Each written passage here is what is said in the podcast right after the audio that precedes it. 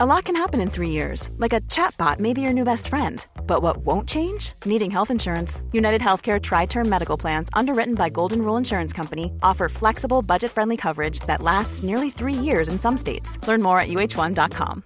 Everyone knows therapy is great for solving problems, but getting therapy has its own problems too, like finding the right therapist, fitting into their schedule, and of course, the cost. Well, BetterHelp can solve those problems. It's totally online and built around your schedule. It's surprisingly affordable too. Connect with a credentialed therapist by phone, video, or online chat, all from the comfort of your home. Visit betterhelp.com to learn more and save 10% on your first month. That's BetterHelp H E L P. Hey, I'm Ryan Reynolds. Recently, I asked Mint Mobile's legal team if big wireless companies are allowed to raise prices due to inflation. They said yes. And then when I asked if raising prices technically violates those onerous two year contracts, they said, What the f are you talking about, you insane Hollywood ass? So to recap, we're cutting the price of Mint Unlimited from $30 a month to just $15 a month. Give it a try at mintmobile.com slash switch. $45 upfront for three months plus taxes and fees. Promo rate for new customers for limited time. Unlimited more than 40 gigabytes per month. Slows. Full terms at mintmobile.com. Hello, c'est Constance et vous écoutez Éphémère. Aujourd'hui, je vous livre le témoignage de Cécile, une bouffée de rire et de bon délire, qui nous raconte son histoire de maternité entrelacée avec son histoire d'amour. Alors que Cécile pensait suivre le schéma classique rencontre, puis mariage, puis enfant, tout ne se passe pas exactement comme prévu. Alors qu'elle est avec son mec depuis six mois, Cécile tombe des nues en découvrant qu'elle est enceinte. Être mère est pour elle une évidence et avec son amoureux, ils décident de construire leur couple en même temps que de construire cette nouvelle famille à trois qu'ils seront dans peu de temps. Baignant dans la maternité depuis sa plus jeune enfance, Cécile va choisir de faire une confiance absolue dans son corps et accouche à domicile. L'arrivée de ce petit bébé va souder le jeune couple qui s'engage et décide d'agrandir la famille quelques années plus tard. Cécile choisit de nouveau l'accouchement à domicile et c'est une personne toute particulière qui va assister à ce merveilleux moment. Je vous laisse plonger dans son histoire. Salut Cécile Salut Constance Merci beaucoup d'avoir accepté de témoigner dans Éphémère. Je suis hyper contente de recueillir ton témoignage. Avec plaisir. Je suis ravie d'être là. Alors, est-ce que tu peux me présenter, s'il te plaît, eh ben, la Cécile d'aujourd'hui euh, et présenter ensuite la Cécile que tu étais jeune adolescente? Ouais, alors la Cécile d'aujourd'hui, euh, donc je suis Cécile, j'ai 32 ans, j'habite euh, au nord de Rennes, je suis mariée avec Mathieu et nous avons deux enfants, Baptiste qui a 4 ans et Diane qui a 7 mois. Et euh, je suis principalement euh, mère au foyer, mais je suis en parallèle aussi naturopathe, euh, voilà, spécialisée dans l'accompagnement de la femme. Ah bah hyper intéressant. Mais tout à fait. T'es à fond dans la maternité toi aussi, c'est ça Je suis à fond dans la maternité. Je suis formée en yoga pré et post-natal. Enfin, on est un peu dans un, dans un monosujet. J'adore les meufs qui tournent en rond, tu sais. Un peu, un peu. À un moment, faudra en sortir, mais écoute, pour l'instant... J'adore. Et du coup, tu, donnes, tu peux carrément donner des cours de yoga si t'es formée là? Ouais, tout à fait. Euh, je l'ai fait un peu. Euh, là, en ce moment, on est sur une problématique de temps, dans la mesure où ma fille euh, est pas du tout gardée. Ah ouais, mais, bah oui, forcément. Mais j'espère pouvoir, voilà. Mais j'espère pouvoir en, en, redonner un peu plus l'année prochaine quand elle sera un petit peu gardée, ouais. Trop génial, trop trop bien. Ok. et ben, est-ce que tu peux me présenter maintenant la Cécile jeune adolescente? Ouais, alors la Cécile jeune adolescente, euh, écoute, euh, je dirais que j'étais une, une nana euh, plutôt introvertie, enfin avec un côté assez pitre, mais introvertie dans le sens où j'avais vraiment besoin de mon espace secret. Euh, j'aimais mhm. beaucoup lire, j'aimais beaucoup euh, euh, décorer ma chambre toute seule dans mon coin. Enfin, j'avais ce côté comme ça, un peu besoin d'intériorité et de solitude, je dirais. Je pense que j'étais pas toujours facile à comprendre. Un peu rêveuse, non Ouais, un peu rêveuse. Un peu rêveuse, très idéaliste, euh, un peu en quête spirituelle. Enfin, et je pense pas toujours facile à comprendre par mes parents et mes frères et sœurs. mais, euh, mais par ailleurs, euh, une, famille, une famille unie et aimante donc, qui m'a aidé à traverser l'adolescence avec paix et joie, plus ou moins.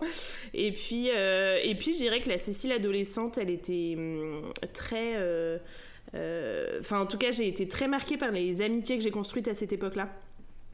dont certaines amies qui sont encore aujourd'hui des, des amies euh, très précieuses euh, et, je pense que ces amitiés m'ont aussi aidé, tu vois, à rester euh, un peu qui j'étais dans toutes ces années, quoi, parce que c'est des années riches mais pas toujours évidentes. Où Il y a l'influence de l'autre, l'image, enfin tout ça, quoi. Ouais, carrément. Ouais, les, les, années adolescentes, quoi. Les années, voilà, exactement. avec Mais c'est vrai que les amitiés sont tellement importantes à ces âges-là. Ouais, ouais, ouais. Mais bon, dans un sens positif comme négatif, je pense que tu peux aussi te faire mal influencer. Ouais, euh, carrément. Enfin, tu vois, c'est des amitiés qui, c'est un peu tout ou rien à, cet, âge-là, très entier. Mais bon, dans mon cas, écoute, j'ai eu de la chance, j'ai des, des super amis qui m'ont, ouais, qui m'ont, qui m'ont forgé, je pense. Je pense qu'on peut le dire. Big up aux amis. Big up aux amis, mais tout à fait. elles se reconnaîtront si elles m'écoutent. Et quelle était ta vision de la maternité euh, pendant cette période? Alors, ma vision de la maternité euh, était et, est toujours évidemment très influencée par, euh, euh, ce que j'ai vécu dans ma famille. Mhm. je suis la deuxième d'une fratrie de six enfants. Ah, pas mal Big up à la maman de Cécile ah bah, Énorme big up à la maman, énorme big up. Euh, notre modèle à toutes, dans la famille en tout cas. Évidemment Voilà, ma centenaire. Et écoute, euh, ouais, j'étais... Euh, j'avais 7 ans quand le quatrième est né, et je sais plus quel âge quand le dernier est né, mais tu vois, j'étais pas tout petite, quoi, donc j'ai vraiment... Mm. j'ai vraiment l'impression d'avoir, euh, enfin de voir de près ce que pouvait être la maternité. Enfin, tu vois, je baignais un peu dedans. D'autant plus que tu vois, pour le petit dernier, euh, et c'est pas anodin pour la suite de mon histoire, le petit dernier, il est né à la maison. Et, et donc moi j'avais, je te dis, j'étais au collège, je sais plus quel âge j'avais, j'étais peut-être en cinquième. Et donc on regardait un film avec ma grande sœur quand il est né, et maman est passée, a passé une tête dans le salon en disant les filles, vous allez aller dormir chez des amis puisque votre petit frère arrive. et donc, on a été dormir chez des, chez des potes. Et euh, notre père est venu nous chercher à 5h du mat euh, parce que le petit chou était né. Oh, et donc, je suis rentrée ah, dans la chambre. vous chercher à 5h du mat? Ouais, juste les grandes, tu vois, juste les deux grandes. Privilège, euh, privilège des aînés. et les autres frères et sœurs étaient dispatchés chez des copains. Je crois que j'avais peut-être une sœur qui dormait dans sa chambre, tu vois, celle qui a vraiment le sommeil profond, tu vois. Et, et donc, je suis rentrée dans cette pièce où il y avait ma, ma mère qui venait d'accoucher, donc, avec une sage-femme qui est ma marraine, donc tu vois, on est, on, ah, baigne, je te dis dedans. Ah ouais, ah ouais, le euh, côté femme, on adore. Ouais, ouais, ouais, on est dedans, on est dedans. Et puis donc ma mère est sage-femme elle-même ah dingue Ah bah oui, tu, n'as pas précisé ce point-là. Ah voilà, qui est évidemment un point évidemment important. Mais donc ah vous êtes dans très branché maternité, ouais. Ah, on est très branché maternité. je te dis, il y a un truc à creuser, je pense. Ouais, on tourne en boucle là. Euh, ah, ah, ouais, ouais, ouais. Euh, et donc j'entre dans cette pièce où il y a ma marraine, euh, la sage-femme, ma mère qui vient d'accoucher et mon petit frère qui a, je sais pas, 2-3 heures et que je découvre. Donc ça a été une expérience assez forte, tu vois, de Enfin, tu vois, de voir quand même euh, ce que peut être l'intensité de, d'un accouchement de si proche. Enfin, j'étais pas là pendant l'accouchement évidemment, mais tu vois, t'arrives, euh, le bébé il est encore tout chaud, tout rouge, et il est pas encore habillé. Euh. Enfin, tu vois, c'était quand même assez, assez, ouais, assez fort comme, comme expérience.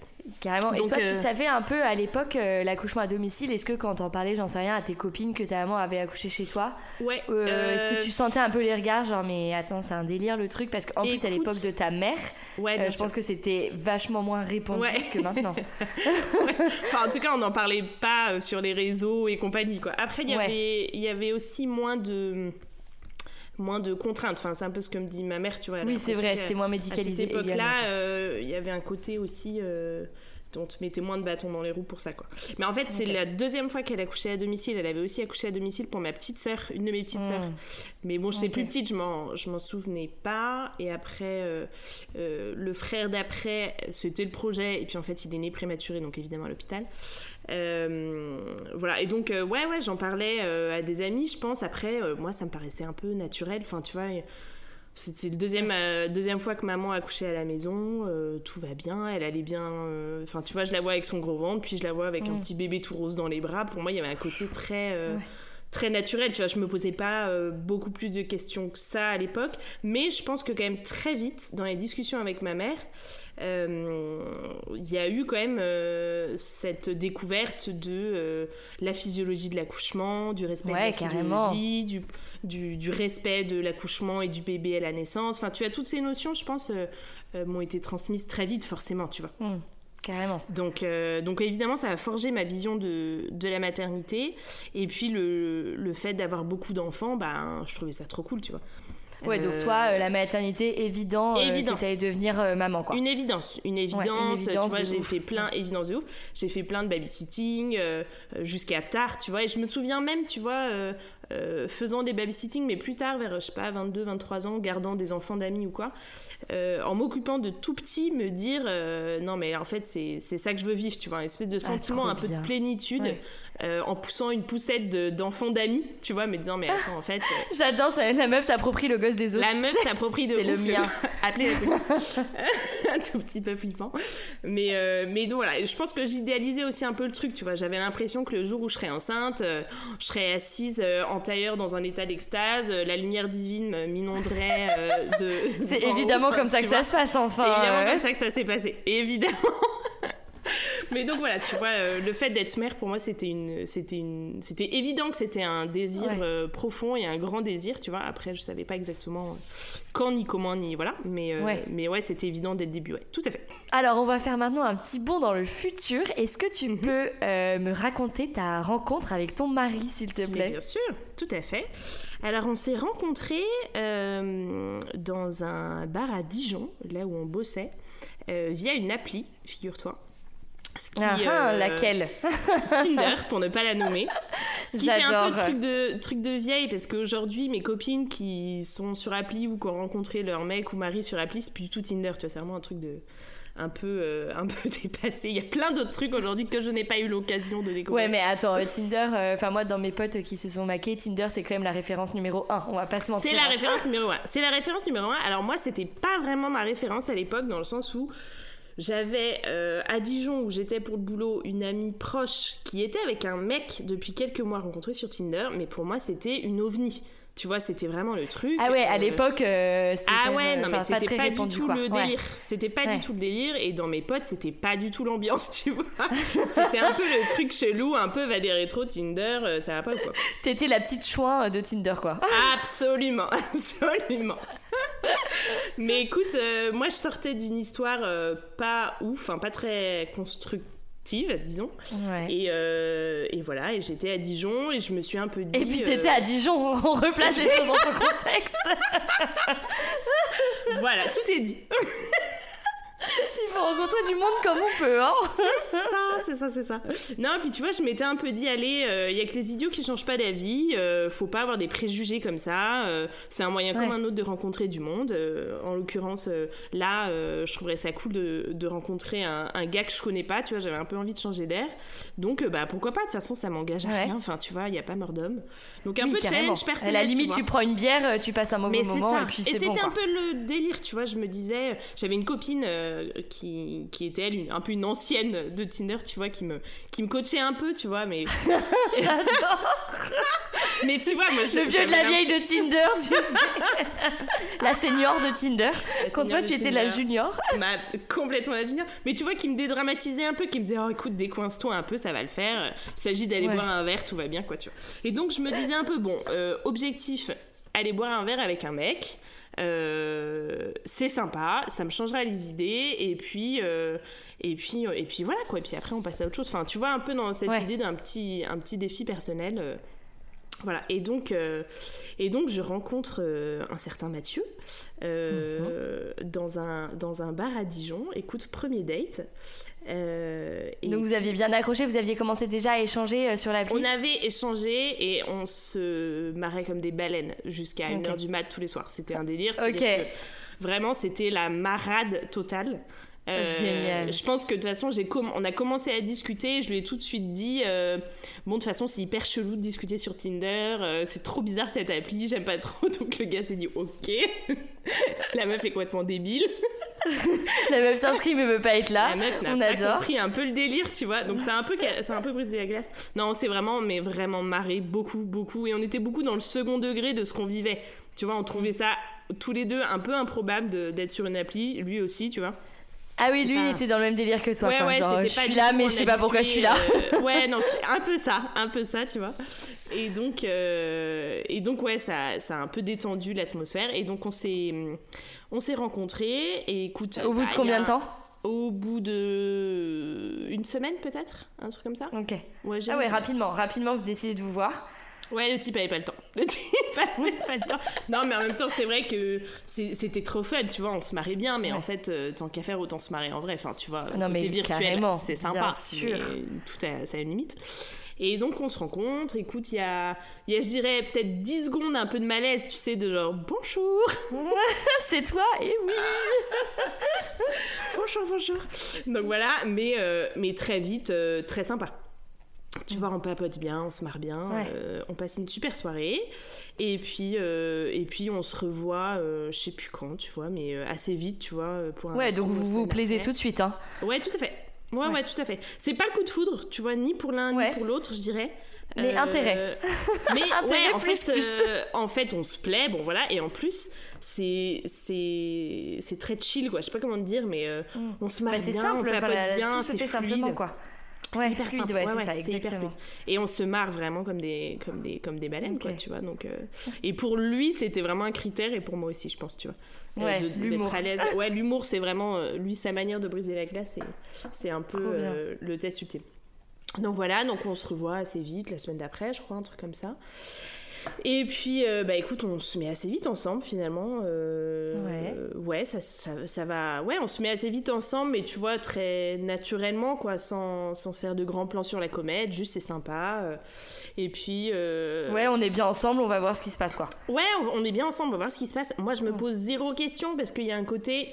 euh, j'ai rencontré ce mec sur une appli, euh, on n'a pas de potes en commun ou quoi ou qu'est-ce, c'est fun, c'est sympa, euh, euh, mais voilà quoi, tu vois, je, je me projette pas du tout, enfin, tu vois. Il est un peu plus jeune que moi, enfin, tu vois, il y a un côté. euh, Enfin, très, très insouciant, mais j'ai un. lui, il est à Dijon aussi, enfin, c'est pas un mec Ouais, qui ouais. fait des allers-retours ou Non, quoi non, il, bosse, euh, il bosse à Dijon. Et donc, j'ai. D'accord, un- donc pas du tout de potes en commun, euh, pas du tout de potes en commun, euh, Ouais. enfin voilà, mais, euh, mais très sympa. Et j'ai un souvenir, enfin j'ai un super souvenir de cette période. Tu vois, très insouciante où on allait, on est tous les deux fans de ciné, on allait au ciné toutes les 30 secondes, euh, on testait Ah, tous les restos de Dijon. euh, Ouais. on, on, s'est- on, on emmerdait Vous avez fait vite le tour, non parce que on a... Détrompe-toi Détrompe-toi Surtout La mauvaise de- langue, tu sais, sur. Dijon. La mauvaise langue. Non, mais surtout qu'il y a plein de, il y a plein de vins à tester à Dijon, tu vois. Quoi faire. Non, et puis tu vois, on, on papote jusqu'à pas d'heure, on se fait toujours, euh, on se fait toujours virer par les serveurs à la fin du service dans les Ah, restos. j'adore. Enfin, vraiment euh, hyper sympa, quoi. Tu vois, juste, Ouais, ouais. euh, on, on le dit à personne, donc on vit notre truc un peu dans notre coin.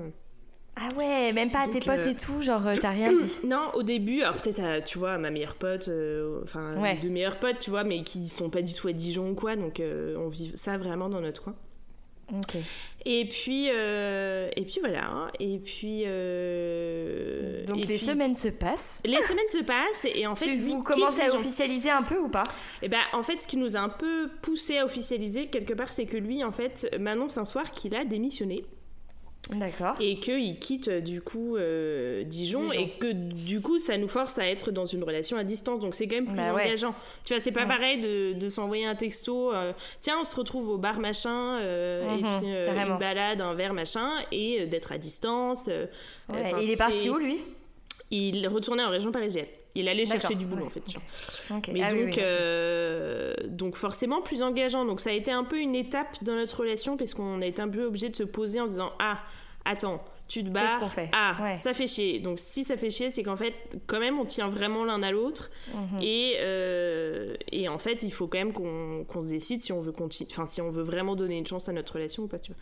Et donc je me suis un peu dit ah mais en fait ouais c'est vraiment en train de devenir une relation enfin tu vois j'ai eu un peu un Ouais. une, euh, un flash de ah ouais ouais non mais en fait euh, C'est pour de vrai, ça marche. c'est vraiment pour de vrai cette histoire et donc voilà et donc euh, Ça faisait combien de temps que vous étiez ensemble là? Et bah ça faisait je sais pas un mois et demi tu vois enfin D'accord, ok, ah oui, donc rapidement il va à Paris quand même quoi. Ouais, très rapidement. Donc tu vois, euh, la phase très légère euh, était assez courte et assez vite, ça a été bon bah ok, mm. on, on, est vraiment ensemble et sérieux, enfin tu vois. Ok, et là vous commencez à le dire un peu plus ou pas à vos proches? Et là, ouais, ouais, tout à fait. Ouais, ouais. Euh, de toute façon, à nos potes dijonnais, tu vois. Euh, là, euh, quand il revient me voir à Dijon, juste après, parce que du coup, ensuite, on se voyait soit à Dijon, soit à Paris, enfin, tu vois. Mais du ouais, bien sûr. Donc, vous rencontrez un peu les potes de l'un, de l'autre On rencontre un peu les potes de l'un, de l'autre. ouais, ouais, je rencontre son meilleur pote. il rencontre mes potes de Dijon qui deviennent ses potes, tu vois. Donc, ouais. donc, le feeling passe bien, tout le monde est hyper content. Le feeling passe super bien, surtout avec les potes de Dijon, tu vois. Du coup, ça devient vraiment la bande de potes euh, inséparables. Euh, trop sympa. Ouais, trop sympa. Euh, et, et, voilà, et donc tu vois, l'histoire suit son cours. on passe vraiment des super moments quand on se voit. Et du coup, quand on se voit, on se voit sur plusieurs jours, tu vois. Mmh. ouais, carrément, j'imagine. Euh, et donc, ben, ça accélère aussi la relation, dans le sens où ben, tu te vois aussi dans le quotidien. C'est, on, ne se voyait pas que euh, au resto ou, oui, c'est ça. pour sortir, carrément. Tu vois, y a à côté, euh, tu te vois le matin pour te laver les dents, quoi. Donc voilà, c'est très sympa aussi. On rentre dans le dur du sujet tout de suite. On rentre dans le dur du sujet et en fait, ce qui m'a tout de suite marqué, c'est que moi qui suis une personne euh, parfois un peu solitaire, enfin tu vois, j'ai un peu besoin de ma bulle euh, euh, tranquille, tu vois. j'ai besoin mm. d'être toute seule chez moi de temps en temps. De te retrouver un peu, ouais, ouais, ouais, carrément. Et bah là, j'avais l'impression que quand il était là, si j'étais que avec lui, j'avais enfin tu vois c'est comme si j'étais toute seule pas dans le sens où il, était invisible mais dans le sens où en fait je me ressourçais pareil quand il était là mm. ou quand il était pas là tu vois Carrément, je vois très bien. Ça a, été un, ça a été un vrai déclic, tu vois. Je me dis, ouais, je suis pas oppressée en fait, ou quoi. J'ai pas besoin de respirer quand il est là. Euh, juste, c'est très naturel, quoi. Je suis trop bien, quoi. Voilà. Donc, il trouve un euh, boulot à Paris? Il trouve pas tout de suite, pas tout de suite. Après, il faut dire que ses recherches n'étaient pas hyper euh, intenses. ah ouais, donc c'est pas tard, il te euh, laisse, il te laisse à Dijon et en plus il cherche même pas vraiment de taf ouais, quoi. Ouais, ouais, ouais, non, non. Ah ouais. Abusé. Mais bon, du coup, il était dispo, du coup, il, venait me voir. Euh. Il venait te voir tout le temps finalement. Ah mais il venait me voir tout le temps. Au début, c'était un peu dit, bon, allez, toutes les trois semaines. Après, ça devenait un peu tous les 15 jours. Puis il restait 3, 4 jours. Puis parfois, il devait partir. Il me disait, oh bah écoute, j'ai changé mon train. Finalement. Ah oui, une recherche très fructueuse, en effet. Très fructueuse, très fructueuse, ouais, ouais, non, tout à fait. Euh, il a plus essayé de rechercher les, nouveaux restos à découvrir, tu vois, pour nos rendez-vous du soir, qu'un boulot. Mais écoute, euh, c'était très sympa comme ça. Donc, euh, donc voilà, donc l'histoire suit son cours et puis ouais, tu vois de plus en plus engageante. Enfin, tu vois au bout d'un moment, sauf que moi dans ma tête, je... enfin j'étais relativement jeune, tu vois, j'avais 27 ans, mais à 27 ans, je comptais pas me mettre en couple avec quelqu'un euh, si ça menait nulle part. Enfin, tu vois. Ouais. Ouais, ouais. Euh, non, mais je vois, ouais. Genre, enfin, voilà. J'aimerais bien m'établir, quoi. J'aimerais bien m'établir, tout à fait. non, mais joliment dit, tu as vu Très joliment dit. Non, mais voilà, je me dis en soi, euh, j'ai pas, ouais, j'ai pas envie de m'engager euh, enfin, tu vois, de rester euh, pendant des mois et des mois si je sais que ça va nulle part. Donc là, si on restait ensemble, c'est que pour moi, je savais que ça pouvait, euh, ça pouvait, tu vois, durer sur du long terme. Enfin, tu vois, ça mhm. pouvait être un gars avec qui j'allais construire ma vie, tu vois. Ouais. voilà, et puis je pense que, enfin, pour lui, c'était pareil aussi, tu vois. assez vite, je pense qu'on s'est assez vite, je lui ai posé aussi les, les questions qu'il fallait. Enfin, tu vois, on a parlé un peu de tous les sujets très vite. Euh, moi, j'avais besoin de savoir un peu euh, euh, où je mettais les pieds, tu vois. Et, ouais. Vous avez parlé du coup de la maternité, la paternité. Ouais. Mm. Vous bah, lui aussi voulait devenir papa un jour. Enfin, ça c'était un. Tout à fait. Oui, il voulait devenir papa et il avait très envie de devenir papa jeune. il avait quel âge là? Il avait 25 ans. D'accord, ok. Donc déjà, ah oui, donc déjà, ça lui parlait carrément de devenir papa, quoi. Ouais, alors il voulait pas devenir papa dans la seconde, tu vois, mais il me disait, oui, euh, ouais, j'aimerais bien être euh, papa avant 30 ans, tu vois, un truc comme ça, quoi. Ouais, ok. Voilà, c'est pas tombé dans la d'une seconde. mais, euh, mais voilà, donc pour lui, c'était, tu vois, construire une famille, ça faisait clairement partie de, de, ses objectifs de vie, enfin, tu vois, de, ses, mhm. de ses désirs aussi. Et, et moi, je lui avais partagé aussi euh, tu vois que voilà que j'avais hyper envie de, construire une, famille. Enfin, c'était clair pour nous deux, tu vois. Et puis je lui parlais, enfin tu vois, même avec, avec ma mère euh, sage-femme, bah, je lui racontais aussi un peu le boulot de maman, je lui parlais déjà accouchement physio et tout, parce que c'est des sujets, moi. Ouais, et lui ça le branchait, enfin genre il aimait bien ce genre de discussion. Ouais, ouais, ouais, bah, il est assez curieux et. Euh, et euh, ouais, il est, il est assez curieux, quoi. Donc, un sujet qui, moi, me passionne, bah, il est ravi, tu vois, que je lui partage. Il s'intéresse. donc, ouais, ouais, ouais, écoute. Mais bon, c'est des discussions comme ça, tu vois. Mais... Donc voilà. Et puis, euh, et puis au bout de quelques mois, euh, euh, je commence à. J'ai mal au sein, pour le dire mhm. très concrètement, ce qui est assez inhabituel. J'ai mal au sein et je commence à me dire Ah Là, là, il se passe un truc. Tu savais que vous preniez des risques? Écoute, disons que c'était un accident de parcours. ok. voilà, pour le dire comme ça. Une surprise de parcours, on va dire. Mais, euh, mais voilà, et en fait. Euh, mais quand même assez inattendu, tu vois. Enfin, on fait quand même gaffe, etc. Et donc. Euh, D'accord. Et donc, euh, ouais, je te dis, j'ai des symptômes un peu bizarres. Je me dis, tiens, c'est bizarre. T'avais jamais eu mal au sein? Enfin, c'était pas du jamais. tout un, euh, jamais, euh, jamais, un symptôme prémenstruel ou un truc comme ça. prémenstruel. Non, mais je me dis, bon, bah, je sais pas pourquoi, ce cycle-là, je dois avoir un syndrome prémenstruel, tu vois. Bon, c'est pas arrivé, voilà quoi. Surtout que j'avais pas de retard de règles ou quoi, tu vois. Donc, bon, et puis le temps passe et arrive le moment où je suis censée avoir mes règles. Et, qui en fait, pas. qui n'arrivait pas. Et très vite, j'ai été faire un test. Ouais. Très vite, tu vois. Euh, mais plus pour me dire, bon, tu sais quoi, je vais faire un test. Comme ça, ça va me débloquer une case du cerveau. Ouais. Et euh, Très souvent, comme ça, j'aurai mes règles, tu vois. Truc et en fait, vraiment fiable. Et en fait, pas du tout. Euh, attends, mais là, ça faisait combien de temps que vous étiez ensemble?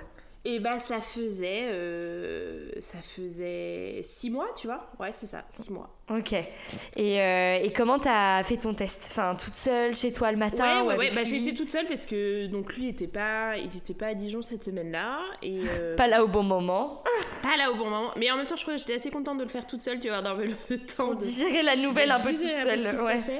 Et, euh, et ouais, je fais ça parce qu'en fait, euh, je sais pas, je vais à une séance de sport après, tu vois, et je me dis, euh, je sais pas, ça me tend un peu, j'aimerais bien profiter de mon sport peinard, donc vas-y, je vais faire le test et puis je vais. Ça va me décoincer quoi. Ça va me décoincer quoi. Penses-tu? Ça m'a bien décoincé. Donc attends, là, tu vois le plus s'afficher. Bah, j'y crois pas en fait. J'y crois pas. Je me dis, bah. En, plus, tu sais, au début, j'ai pris un test avec le plus-moins là. J'ai pas pris le truc enceinte, pas enceinte erreur de débutante. Et, euh, et, donc, euh, je comprends pas. Je me dis, attends, euh, je vois pas trop s'il y a une barre ou pas. C'est pas très clair. En fait, je pense que j'étais enceinte de très peu en plus. Donc, je sais pas, le truc s'affiche pas trop. Je me dis, mais non, c'est pas possible. Enfin, je bug, tu vois. Et j'y crois à moitié. Je vais à mon cours de sport. Je passe à la pharmacie avant, acheter le test où il y a vraiment marqué enceinte, pas enceinte. Enceinte, pas enceinte, histoire d'être sûre. histoire d'être sûre. Et je refais le test en rentrant de la séance de sport. Et donc, euh, et là, ouais, je suis, je suis, je suis sur les fesses, comme on dit. Ouais. Euh, ouais là, j'hallucine. Enfin, tu vois, euh, je pensais pas du tout, je pensais pas du tout que, que je pouvais tomber enceinte comme ça. Enfin, tu vois je sais comment on fait les bébés, hein, mais, mais en oui, oui, bien sûr. Là, euh, euh, vu ce qui s'était passé entre nous, la probabilité que je tombe enceinte a été mais, enfin, ridiculement petite, si Ridicule. tu veux. Ouais, ouais, ouais. Vous donc, euh, tout, donc tu je connais, je connais mon cycle, tu vois. Enfin, bref, donc, ouais, ouais j'hallucine complet, tu vois, j'hallucine et je réalise pas trop ce qui se passe. Et, et, donc je suis toute seule, on est quoi On est le jeudi et en fait lui vient passer le week-end avec moi le samedi. Mhm. Et je veux pas lui annoncer par téléphone. Et il y a une de mes meilleures potes qui vient dormir chez moi le vendredi soir. Et euh, Mathieu m'avait dit bah écoute j'arrive que le samedi comme ça vous faites une soirée entre filles d'abord avant qu'on passe le week-end tous les trois c'est plus sympa et tout. Sympa Mathieu sympa. Sympa Mathieu sympa Mathieu plein de qualités cet homme. Et donc euh, et donc ma pote arrive et tout, machin. Attends, donc du coup, t'as gardé ça toute seule du jeudi jusqu'au vendredi, tu l'as dit à personne À personne. Ah non, mais tu vois, j'avais besoin de digérer aussi ce qui se passait. Enfin, tu vois, ouais, t'as dû cogiter de... fou là. J'avais besoin de, enfin, tu vois, d'atterrir un peu et de comprendre ce que ça impliquait. Enfin, tu vois, puis c'est. Ouais, c'est ouais, ouais, de prendre la mesure de la chose, quoi. Ouais, ouais, c'est un mot sur un test de grossesse. Au début, ça veut rien dire et à la fois, ça veut tout dire. Enfin, c'est très bizarre, tu vois. Donc voilà, donc il y a ma pote qui réplique et tout, donc assez vite. une clope à la main et un, et un verre de vin dans l'autre. Je lui dis, bon, meuf, faut que je te dise un truc. En fait, je pouvais pas ne pas lui dire, c'est une de mes meilleures Ouais, potes. ah bah évidemment, mais t'avais grave besoin de- d'en parler. J'avais grave sûr. besoin d'en parler. Donc écoute, euh, j'ai annoncé ça à ma pote euh, avant d'en parler à mon mec. Et comment elle a réagi, elle Complètement sur les fesses? Écoute, je crois qu'elle a dû commencer par dire oh putain. Mais très vite, elle m'a dit écoute, tu sais, euh, en vrai, ça peut être la plus belle aventure de ta vie. Et Ouais. euh, en dehors de, de ce qu'on allait vivre avec Mathieu ou quoi, tu vois, rien que dans cette aventure de maternité, elle m'a tout de suite dit ça. Ouais. Et ça m'est resté. Tu vois, je me suis dit, bah, à la fois c'est vrai, moi j'ai toujours rêvé d'être maman, euh, j'ai toujours pensé que j'aurais un enfant euh, après, euh, une fois mariée, bien installée, etc. Mais, mais en fait, la vie, bah, c'est pas comme ça, et c'est pas, c'est pas toi qui décides. Du, de, de tout dans la vie quoi bon en l'occurrence on, on peut décider hein, aussi de Oui, on peut un peu un décider, mais parfois il y a des petites surprises. on peut voilà. un peu décider, mais à la fois, bah, la vie t'apprend qu'en fait, ton petit plan euh, bien propre, tout beau Ouais. et, et très chouette aussi, hein, c'est pas ça, mais et ben en fait, euh, et ben en fait, Parfois, ça se passe pas comme composer ça, avec quoi. autre chose. Parfois, ça se passe pas comme ça, et euh, c'était, je pense, que c'était une bonne leçon d'humilité aussi, tu vois, de se dire bon, écoute, ma cocotte, t'es mignonne avec tes plans sur la comète, mais en fait, euh, la vie c'est pas si simple. Ouais, et- la réalité te que ça, quoi. quoi. La réalité me rattrape. Ok, voilà, mais donc, ta euh, pote, ça te rassure un peu qu'elle te dise ça enfin... Ouais, ça me rassure un peu et à la fois de lui dire ça fait exister le truc donc ça fait bizarre mais Ouais. du coup ça fait un peu son chemin dans ma tête, tu vois, je me dis bon bah enfin son chemin tout doucement hein, mais euh, Ouais, je ouais. me dis bon bah en Tu fait, digères un peu plus le truc, quoi. Ouais. Ouais, je me dis ça va être c'est probablement le, le début d'une aventure en tout cas, enfin tu vois euh, Ouais. voilà. Dans ta tête, Ouais. euh, tu, tu penches plus sur euh, je vais le garder, j'ai envie de devenir maman? Ah oui. Ah oui, Ouais, oui, oui. complètement. En fait, pour moi de de pas le garder, c'était impensable. D'accord, donc pour toi, direct, enfin, une fois que tu as vu ce test de grossesse, tu t'es Ah bah dit, ok, moi, je vais devenir maman. J'ai fait un test de grossesse, je vais devenir maman, tu vois. D'accord, ok. Alors, je, je mentirais si je dis que le- la question de l'avortement ne m'a pas m'est pas Effleuré, passée quoi. par Ouais. l'esprit, tu vois, parce que enfin, je suis pas complètement con, je sais que ça existe, tu vois. Et donc, il y a un moment où même si c'est vraiment pas quelque chose que j'avais envie de vivre, ouais, vu les circonstances, oui, oui. ça m'a ça m'a traversé l'esprit. Ouais. Mais et en fait, ça m'a tellement fait mal quand, quand j'y ai pensé, tu vois, de- ouais. Ouais, T'as d'y penser que- ça, quoi. Ouais, je me suis dit, mais impossible. En fait, euh, je, bon, c'est très personnel, hein, mais je me suis dit, je, je, je me remettrais d'avoir un enfant euh, pas dans les clous et pas au bon moment. Je me remettrais pas de, de vivre un avortement. Enfin, D'accord. À nouveau, c'est mon expérience, mais euh, Ah ouais, mon ressenti. Mais, euh, mais voilà, donc euh, ouais, ouais, non, ça c'était vraiment pas une, c'était vraiment pas une option, quoi. Ok, d'accord. Donc, euh, ouais, donc toi, Et tu ça, savais Mathieu que le savait. quoi qu'il se Ça, passe, Mathieu tu le gardes. quoi. parce que, ouais, et Mathieu le savait parce qu'on en avait déjà discuté euh, avant que je tombe enceinte. D'accord. Je lui avais dit, écoute, enfin voilà, on en avait parlé quoi. Je lui avais dit, écoute. Ah ouais, vous aviez parlé de sujets déjà hyper sérieux, quoi. Ouais. Ouais, ouais, non. À fait, tout à fait. Non, mais c'était. Heureusement, ouais, tu me euh, diras. ouais, c'est clair. Ben, on a la chat facile entre nous. Enfin, tu vois, on, Ouais. on, on parle beaucoup et de, de beaucoup de choses, et c'est vrai que ça nous a bien aidé pour la suite. Ok. Mais donc ça, on en avait parlé. Tu vois, on s'était dit bon bah voilà, euh, moi si je tombe enceinte, euh, je te préviens mon coco, moi je, je deviens maman le jour où je tombe enceinte. Donc après. Bah, et, et d'ailleurs, il m'avait dit, ok, et moi aussi, je préférais que si tu tombes enceinte, euh, on, tu, tu gardes l'enfant. On garde tu aussi. vois, ah oui, donc lui, ça voilà. lui allait aussi ce plan de vie. Bah, ok. Sur le principe, tu vois, c'est ce qu'il m'avait dit, tu vois. Jusqu'à ce que mais- ça lui arrive, il était d'accord. Voilà, mais, mais de fait, c'était important pour moi, tu vois, dans la, enfin, Bien sûr. dans notre histoire, ça avait été des, tu vois, des mots posés qui étaient importants et, et qui avaient eu leur importance pour la suite, Ouais, de- ouais, carrément. de- pour la construction de notre relation, tu vois. Mhm. Euh, donc, euh, donc voilà. Et donc le lendemain, euh, je vais le chercher à la gare.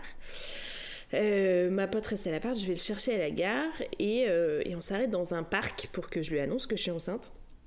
Alors je crois qu'au début il est plutôt soulagé parce que vu ma tronche, je crois qu'il pense que euh, genre Tu vas le euh, larguer. euh, so- soit que je vais le larguer. Bah, je pense pas que je vais le larguer parce que je l'ai accueilli normalement, tu vois. Mais je faisais vraiment une tête de trois pieds de long. Je pense qu'il s'est dit, ok.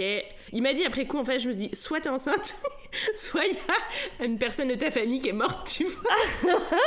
J'adore les deux extrêmes, tu sais, y Quand a il rien a à su voir. que j'étais enceinte, je crois qu'il était rassuré, tu vois. Ah oui, donc il a tout de suite euh, vu que quelque chose n'allait pas et le fait que tu sois Ouais, ouais, enceinte, bah ça après, ça- assez, immédiatement, euh, ça l'a percuté, quoi. Ouais, ouais, ouais. Je suis assez transparente avec lui. Enfin, il me connaît, donc si tu veux, quand il y a un truc qui va pas, autant te dire qu'il le sent tout de suite. Ok. Donc voilà. Et donc, euh, bah, donc je, lui a- je lui annonce que, Ouais. que je suis enceinte. Moi, je suis, je suis quand même en panique, tu vois. euh, Ouais, je suis quand même en panique et tout de suite, il est rassurant, tu vois. Il me dit, bah écoute, euh, euh, on s'aime, euh, voilà quoi, tu vois. euh, on s'aime, donc et ben, et ben, et ben voilà, c'est comme ça. Ok, avant, donc quoi. hyper, ouais, c'est ça, hyper rassurant, protecteur, là pour toi. Très rassurant, protecteur. ouais. Mais surtout au moment où je lui annonce, tu vois, où là, moi, j'étais vraiment dans un état de fragilité et de vulnérabilité, tu vois, je comprenais pas trop ce qui se passait. Donc lui, là, a pris le contre-pied, tu vois, d'être Ouais. ultra rassurant. Il a eu son moment de flip, euh, tu vois, deux, trois semaines après, tu vois. Ouais, mais au moins toi, t'avais eu le temps d'être rassurée. Absolument. Et Ouais. voilà, en fait, Ouais, vous n'avez ouais, pas flippé au même moment, quoi. Exactement. Et je pense que c'était bien. bien. Enfin, bon, je vais pas raconter toute sa vie à lui, mais je pense que c'était bien que lui aussi, que lui aussi ait son moment de pour exprimer ses, ses peurs, tu vois. Ouais, euh, et c'est normal. Enfin, quand t'as 25 ans, que, que tu penses pas devenir papa tout de suite et que d'un coup ta nana t'annonce qu'elle est enceinte, euh, Ouais, qu'elle est avec elle depuis 6 carrément. mois, bah c'est normal d'avoir deux trois flips, quoi, tu vois. Non, mais Et évidemment. il en a eu plutôt peu euh, au vu de la situation. donc, euh, ouais, mais en fait, c'est marrant parce que, donc, ce, ce week-end-là, donc, euh, on atterrit un peu, tu vois. euh, voilà. Après, pendant deux semaines, on en discute pas mal et puis. Euh, ouais, euh, on, on exprime pas mal l'un puis l'autre euh, ce qui nous fait flipper Mhm. et voilà. Notamment, tu vois, moi, ce qui me faisait flipper, c'était pas de devenir maman. Enfin, tu vois, euh, à nouveau, j'avais 27 ans, j'étais pas, tu vois, j'étais pas un bébé, quoi. Tu vois, j'avais Ouais, ouais, 27 oui, ans, oui, j'avais plein de copines ouais, maman. Enfin, tu vois, Mm, euh, mm. j'avais plein de copines maman. euh, lui, tu vois, avait aucun pote qui avait un enfant. Ouais. Aucun, aucun. Tu vois, donc ça fait la diff aussi, tu vois. euh, Ouais. mais donc, euh, donc moi, c'est- c'est pas devenir maman qui me faisait flipper, tu vois, mais c'était plus euh, ce que ça voulait dire pour notre couple. Mhm, tu bah, vois, moi j'avais j'avais envie de me marier un jour et, et j'avais pas envie de me marier parce que j'avais fait un enfant, tu vois. Bien sûr. J'avais ouais, envie de me marier parce que euh, parce que Tu te maries avec l'homme que t'aimes, pas parce que. parce que je me euh, un marie avec l'homme que je ouais, choisissais, tu vois, pas, euh, pas l'homme que je Ouais, devais choisir pour que les choses rentrent dans les clous, tu vois. Et à la fois, j'avais vraiment la flemme d'être maman célibataire, tu vois, donc. euh, Ouais. enfin, bon, J'adore. voilà. Et lui, je pense que c'était pareil, c'est que il- tout de suite, il, il m'a un peu dit ça d'ailleurs. Il m'a tout de suite dit, bah de toute façon, ça veut dire que je passe ma vie avec toi. Mais c'était pas dit méchamment comme ça, mais tu vois, il y avait, il a un tel sens des responsabilités et pour lui devenir papa, c'était tellement. euh, Ah oui, vois, donc euh, vous important. saviez que vous alliez vous engager, genre. sur- non, non, non, mais c'est ce que lui m'a dit tout de suite. Tu Ah vois, oui, il m'a dit tout de suite, bah de toute façon. euh, Pas très rassurant fait pour bizarre toi, c'est parce genre, que- ok, il va s'obliger à se marier avec moi. Et très vite, justement, j'ai été obligée de dire non, non, attends, là, on Ouais. devient parents tous les deux, donc on sera liés à vie par cet enfant, Oui, puisque de toute c'est façon, on une va aventure, tous les, mais- tous les deux. ouais. Mais en revanche, on n'est pas fiancés, on n'est pas mariés, et c'est pas pour rien, c'est parce qu'on n'est pas prêt à l'être. Donc Ouais. on va prendre le temps de construire notre histoire, et si on doit se marier un jour, on doit se marier un jour, et si on doit euh, se séparer un jour, on se sépare un jour. Enfin, tu vois. euh, Ouais, ouais, carrément. C'était. Mm, mm. C'est c'est des mots qu'on qu'on a eu besoin de poser pour se redire qu'on était libres tous les deux. Euh, Bien sûr. Mais, mais après, en fait, très vite, euh, notre relation était vraiment évidente. Et donc, j'ai pas, eu à- j'ai pas eu beaucoup à me stresser euh, de me séparer du père de mon enfant, tu vois. Ouais, Ça m'a traversé l'esprit euh, dans des moments de down, tu vois. Voilà. Bah, bien sûr, comme tous les couples euh, d'ailleurs. hein, comme tous les couples. Comme tous les Avec ou sans Mais- enfant, il y a des moments Ouais, de down absolument. où tu te dis, mais Absolument. je vais le- l'éclater en deux. Exactement. On est si faciles, nous les femmes. C'est ça, exactement. Euh, ok, donc Voilà. tu lui annonces. euh, Ouais. Donc toi, j'imagine en plus que voilà, tu débarquais dans la maternité, mais tu débarquais pas en touriste. Tu savais exactement quoi faire, qui appeler Ouais. et tout ça, j'imagine. Bah, déjà, ma mère. Donc déjà, t'as appelé ta mère. Alors, la madré. Enfin, en- Comment a-t-elle je voyais, je voyais mes parents euh, trois semaines après avoir fait mon test de grossesse, tu vois, un truc comme ça. Ok. Et donc, euh, et donc ouais, je leur ai dit tout de suite. En fait, j'ai vraiment une relation de confiance avec mes parents et, euh, et je savais que de toute façon, ils seraient là pour moi, tu vois, et Mhm. et qu'ils seraient là pour euh, pour me conseiller, me rassurer, me, me guider, enfin, tu vois. Mhm. Et donc je leur en ai parlé tout de suite. Et en fait, eux, euh, je crois que quand je leur ai dit je suis enceinte, ils ont pas entendu je suis enceinte et donc c'est un peu la panique. Je suis avec un mec depuis six mois que vous ne connaissez pas encore. Ils ont entendu on va devenir grands-parents. Ah ouais, donc eux, comme des balles, quoi. Comme des balles. Après, je crois qu'ils se sont un peu retenus parce qu'ils ont bien vu que moi j'étais en panique et derrière ils m'ont un peu envoyé un message en mode non, mais on, on est bien conscient de ton angoisse, hein, t'inquiète pas, tu vois. mais ils étaient, ils étaient hyper émus. En fait, ils ont un tel amour, si tu veux, de, de l'enfant et de, et de la vie. Et, enfin, tu vois, euh, autant l'un que l'autre. Tu vois, maman, euh, par son expérience de maternité, par son métier, mais mon père aussi, tu vois. Qu'en fait, ce qui a pris dessus, c'est de se dire, ok, en fait, c'est notre fille et, et elle porte la vie, tu vois. En fait, Ouais, je suis la première de de, leurs dingue, enfants. quoi. Ben Ouais. ouais, je, suis, je suis la première de leurs enfants à, à être tombée enceinte, tu vois. Donc il y avait ce truc de. euh, Enfin, du Mm. De miracle grand- de la vie, tu vois. Ouais, ouais, carrément. Donc, ok, euh, donc eux comme des oufs. Ouais, comme des oufs. Comme des Et pas du tout en mode-. Pas naïf, tu vois. Enfin, ils savaient très bien que qu'on allait devoir construire notre couple et que, bah, Mm. que c'était pas forcément simple, mais de leur point de vue de, de vieux sages, euh, ils- enfin, ils, se disaient un Vous peu. bah, pouviez y fait, arriver, euh, quoi. Ils disaient pas genre. on pouvait oh y Dieu, arriver euh, et puis ouais. en plus de toute façon euh, ils voyaient enfin eux ils savent bien que la vie c'est pas toujours ce qu'on a prévu et qu'en fait bah Mm, il faut apprendre aussi de ce qu'on vit tu vois et voilà quoi Ok. donc, Donc, rassurant. donc voilà donc très rassurant. Et puis en fait du coup j'avais ma mère sage-femme dans la boucle. Donc le moins de questions de prise de sang de trucs de machin euh, j'appelais maman. Enfin tu vois a- j'ai toujours fait comme ça de toute façon. Donc euh, donc euh, donc voilà. Donc écoute ouais je préviens ma mère. Et puis après ben assez vite on a enfin assez vite non mais euh, on finit par avoir l'échographie du, du premier trimestre tu vois Ok, donc le premier trimestre se passe. Entre Ouais. vous, comment vous construisez un peu votre relation avec ce petit bébé qui, compte, qui commence à grandir Ouais. là? Eh ben, écoute, euh, Mathieu prend beaucoup soin de moi parce que moi, je suis au bout de ma vie de la nausée. Ah merde, Mais ok, vraiment beaucoup au de nausées. bout de ma Ouais. life. Ouais, au bout de ma vie. En plus, c'est mois de juillet, assez vite, c'est canicule à Dijon. J'habite dans un Aïe, appart aïe, super sympa, sous les toits, dans un vieil immeuble. Donc, il fait juste irrespirable. Donc, je suis vraiment au bord de l'apoplexie. Donc, Ah, je finis par d'accord. me faire arrêter parce que je perds du poids. Je- Enfin, vraiment, je suis, je suis épuisée. Enfin, tu vois. Ok. Euh, Enfin, vraiment, les nausées, c'est dur, quoi. On n'en parle Ouais, pas ouais. tellement parce que, bah, typiquement, je- j'avais pas. Enfin, tu vois, je vomissais pas ou quoi. Donc, en soi, le bébé était pas en danger, moi non plus. Mais en fait, moralement, c'est dur, quoi. Quand du Mm. matin au soir, euh, t'es pas bien, bah, Ouais. pendant 3-4 jours, c'est pas marrant, tu vois. Mais quand c'est pendant des semaines, voire des mois, bah, en fait, Ouais, c'est. Psychologiquement, C'est dur, quoi. Ouais, ouais, j'ai j'ai trouvé ça vraiment éprouvant, tu vois. Mhm. Euh, ça a duré pendant, ouais, 4 mois et demi en plus, tu vois. euh, donc, Ah ouais, euh, c'était long, tes nausées. Ouais, c'était long, c'était long. On me disait, ah, les nausées matinales, j'étais là, mais quoi, nausées matinales euh, Matinale de rien. Enfin, matériel de rien du tout. Et puis, nausées du premier trimestre, tu vois, et le troisième mois passe, j'étais là, mais euh, on serait Elles sont encore là en fait. Il y a un petit Quelque problème. part, non c'est quand même censé s'arrêter. Donc, ouais, non, chiant, chiant.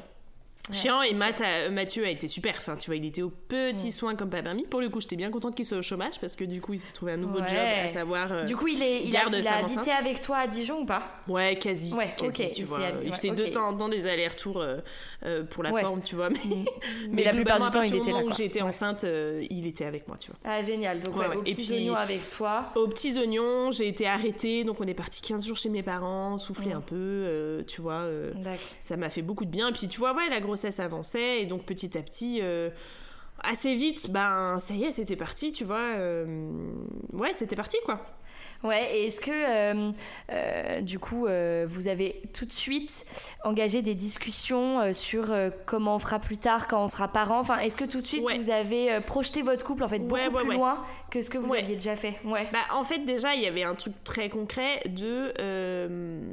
il faut qu'on habite ensemble. Puisque moi, c'était Mm. évidemment pas négociable que, qu'on continue de pas habiter ensemble alors que j'étais enceinte, si tu veux. La prio, c'était quand même d'accueillir ce petit bébé. Dans les meilleures un- conditions. Dans les meilleures conditions, tu vois. Et et je sais que certaines amies m'ont dit, mais euh, en même temps, est-ce, qu'il- est-ce que c'est pas mieux que vous habitiez pas ensemble si vous n'êtes pas prêts, euh, plutôt que Ouais. de forcer le truc et tout Ce qui Et est entendable aussi, ouais. Mhm. Ouais, ouais, ce qui est entendable, mais en fait, non seulement on était largement prêts, puisqu'en fait, euh, au bout de quelques mois. Enfin, déjà, quand je suis tombée ensemble, on, on s'aimait et on savait qu'on voulait construire quelque chose ensemble, tu vois. Oui. donc, euh, ensuite, euh, tu, tu mets sur ça euh, l'annonce d'une grossesse et, et de se voir l'un l'autre réagir, bah en fait, t'apprends beaucoup sur l'autre hein, dans une Mm, situation pareille. euh, Mm. T'as plus trop de filtres, hein, déjà qu'on n'en avait pas beaucoup, mais voilà. et donc, donc très vite, on, on se dit bon bah voilà, il faut qu'on habite ensemble. Sauf que lui cherchait du boulot, Euh, donc en fait, il a fallu attendre que lui trouve du boulot pour savoir euh, où on s'installerait, puisque euh, moi, ça se passait pas bien dans mon boulot, donc il, il était Ouais, donc assez pas évident trop, que. euh, grave de les quitter, quoi. Ouais. Non, j'allais faire une rupture conventionnelle et puis, euh, et puis quitter mon job. Ouais. Et donc, euh, donc voilà, il a fini par trouver du boulot euh, à Paris. Et donc, euh, Vous avez donc, à- déménagé. Ouais, on a déménagé. Enfin, lui a déménagé. euh, Enfin, on s'est trouvé un appart à Paris en septembre, tu vois. Et Mhm. moi, j'étais en congé mat que euh, début décembre. Donc, en fait, de Et septembre. t'étais encore arrêté ou pas là, à ce moment-là? Et non, non, non, non, j'ai été arrêtée 15 jours euh, début juillet. Ah et après, j'ai bossé tout l'été. euh, on est parti en vacances ensemble en août, tu vois. Mais après, sinon, j'ai bossé. D'accord. ouais, j'ai bossé jusqu'au bout. Et euh, bon, ce qui était une connerie en soi, hein, parce que, enfin, tu vois, de septembre à, à début décembre, euh, donc la semaine, on n'était pas ensemble, parce que lui Bah démarrait ouais, son job, il ouais. bossait, il Et était dans lui notre qui venait appart le à Paris. Ah non, du coup, c'est lui qui venait le week-end ou c'est moi qui Ah y allais le week-end, tu vois, on alternait un peu les deux. Mais du coup, moi, je le vivais super mal de pas être avec lui la semaine. Je trouvais ça super dur. Euh, Et le week-end, bah, mine de rien, les allers-retours, ça m'épuisait en fait, tu vois, parce que, bah, mine de rien, c'est fatigant quand t'es euh, quand t'es enceinte, euh, tu vois, tu prends le train, t'as ta valise, ton truc, ton Bah, bien machin. D'autant que j'étais fatiguée, je pense, euh, émotionnellement, parce que euh, au boulot, ça se passait pas bien et donc c'était dur à vivre. Hmm. Et, euh, et je sais pas pourquoi je me suis mis bien en tête de, de bosser jusqu'au bout dans une espèce de devoir de loyauté envers mon employeur, tu vois, ce qui est une connerie absolue, parce qu'autant te dire que lui euh, n'en avait rien à S'en taper. foutait, ouais, c'est ça. Bah bien ouais, sûr, ouais. non mais ça c'est vraiment, euh, Ouais. c'est c'est un, un peu un travers euh, que je peux avoir, tu vois, de vouloir faire les choses vraiment bien, machin et tout. Nickel jusqu'au Sauf- bout, quoi. Ouais, Bon, sauf c'est qu'en tout fait, à ton honneur. moment, euh, C'est tout à ton honneur. Oui, mais c'est un peu, euh, c'est un peu idiot dans le sens où en fait la priorité c'était que j'arrive pas au bout de ma life à la fin de ma grossesse. Ouais. Et euh, oui, j'avais dit à mon employeur, euh, oui, oui, vous inquiétez pas, je bosserai jusqu'au bout. Mais en fait, légalement, rien ne m'obligeait à bosser Ah jusqu'au bah, bout si j'étais pas Bien Enfin, tu vois. Ouais, bah évidemment. euh, évidemment dû femme. oui, demander un congé pato. Mais bien sûr. Ouais, ouais, tu vois, avec le contexte des déplacements et puis du stress du boulot dans lequel j'étais, parce qu'à nouveau, l'ambiance était vraiment pas ouf, donc ça m'a Mm. pas mal mis. Enfin bref, écoute, c'est comme ça, on apprend de ses erreurs. Donc voilà, donc j'étais bien contente que le boulot s'arrête et de démarrer mon congé mat. Donc j'ai débarqué, à- j'ai quitté mon appart, euh, j'ai débarqué à Paris dans notre nouvel appart et donc là j'étais comme une balle, tu vois, puisque bah on s'est installé ensemble pour la première fois. Ouais, Enfin, dingue. tu Et vois, attends, donc coup, euh, fou quoi. ouais. T'étais à combien de semaines de grossesse là? Et ben, euh, tu vois, c'était début décembre et j'ai accouché fin janvier, tu vois. Donc j'étais un mois. Ah ouais, c'était. Ouais, ouais, t'as- c'était bien jusqu'au bout, ouais. Ok. Ouais, ouais, ouais. J'avais des congés à poser, tu vois, qui me restaient, donc je les avais mis à la fin pour pouvoir Mm. partir un peu plus tôt, tu vois. Mais Ouais, j'avais ouais, pas ouais. posé de congé pato, quoi, ouais. Ok. Donc euh, j'ai commencé par dormir 15 jours, je crois. J'étais épuisée. J'ai J'adore. dormi 15 jours et puis, euh, et puis bah là, euh, j'ai, j'ai, j'ai découvert notre nouvelle vie parisienne. Moi, j'avais déjà habité à Paris, mais là, d'y habiter euh, ensemble, enfin, tu vois, Ouais, on attends. notre Donc, nouvelle tu quoi. ensemble. T'étais enceinte jusqu'au bout. Donc, avec Ouais. les hormones qui jouent et tout. Comment ça s'est passé? On veut tout savoir. Bah écoute, en vrai, on avait déjà habité ensemble dans le sens où je te dis à Dijon. oui, euh, c'est il vrai. était quand Oui, même oui, oui, euh, vous hyper quand même là souvent, euh, souvent. Ouais, mais là, on avait déjà eu non-stop, il n'y avait pas eu. ouais, euh, je l'avais pas eu, mais pff, en fait, ça a été une continuité très très fluide. Ok. Euh, je pense que Mathieu est quelqu'un de très patient et très à l'écoute de sa femme. Et du coup, euh, ouais, écoute, euh, ça, ouais, ça s'est fait de manière très fluide. En fait, je pense qu'on a un fonctionnement assez facile. Tu vois, euh, il y, a, y a des choses pas faciles dans notre couple et tout, mais au, au quotidien, tu vois, euh, on est vraiment sur la même longueur d'onde. Tu vois, on a un peu les mêmes envies le week-end, euh, les mêmes programmes. Enfin, tu Mm. vois, puis on commençait, enfin, tu vois, ses potes devenaient vraiment mes potes et, et Ah, inversement. donc, on, Ouais. on se faisait vite des. Tu vois, des brunchs à l'appart avec ses potes. Enfin, je sais pas, Ouais. c'était assez fluide, tu vois. J'ai pas eu du tout l'impression de. Puis tu sais, en fait, notre appart, on l'avait déjà depuis septembre. Moi, j'ai aménagé qu'en Ouais. décembre, mais on l'avait depuis septembre. Donc, quand j'allais passer le week-end là-bas, j'étais déjà chez moi. Enfin, je rapportais Ouais, ça c'est euh, cool. Ouais, t'avais vraiment l'impression d'être chez toi. Mhm. Ouais, ouais, je me sentais vraiment chez moi. Puis, euh, on avait installé euh, une mini chambre pour, euh, pour notre fils. Enfin, tu vois, donc, Ouais, trop bien. donc petit à petit, ouais, ouais, trop bien. Trop, Et est-ce que toi, pendant la grossesse, t'as eu des énormes coups de flip, genre euh, attends mais euh, stop deux minutes, euh, qu'est-ce qu'on est en train de faire, ça va beaucoup trop vite, ou au contraire Euh, tu prenais un peu les choses comme elles venaient? Écoute, euh, j'étais j'étais très rassurée par, par l'évolution de notre relation. tu vois. D'accord. Parce que plus la grossesse avançait et plus et plus je voyais qu'en fait euh, on était super bien ensemble et on était sur la même longueur d'onde et c'est quand même très fort de vivre une grossesse euh, que ce soit surprise ou pas et donc bah je voyais bien que tu vois dans ces moments très forts et ben on, on se rejoignait complètement euh, donc euh, j'ai eu, enfin, ce serait de mentir que j'ai pas eu des coups de flip, tu vois. Ouais. Euh, je me souviens, puis avec les hormones et tout, hein, mais je me souviens d'un soir, tu vois, où, où je sais pas, on a été au resto et, et je sais pas, on n'a pas trop parlé parce qu'il était préoccupé par un truc et tout. Et moi, je suis assez sensible, et donc ce genre de truc. Non, mais pas du tout. Voilà, Euh, je suis un peu ressortie du resto en mode, mais en fait, on, on se parle pas. On n'a plus rien à on rien dire, on est déjà un vieux couple. Ah ouais, je vois très bien. Mais l'avantage, c'est que il me connaît et euh, il m'a assez vite décrypté, donc ce genre de truc, lui, il panique pas, tu vois, il Ouais. dédramatise, il sait que il faut juste qu'on ait une bonne discussion et qu'à la fin de la bonne discussion, je vais être en mode non, mais en fait, mon chéri, euh, je t'aime, tu es l'homme de ma vie. tu vois. La Grosse débile.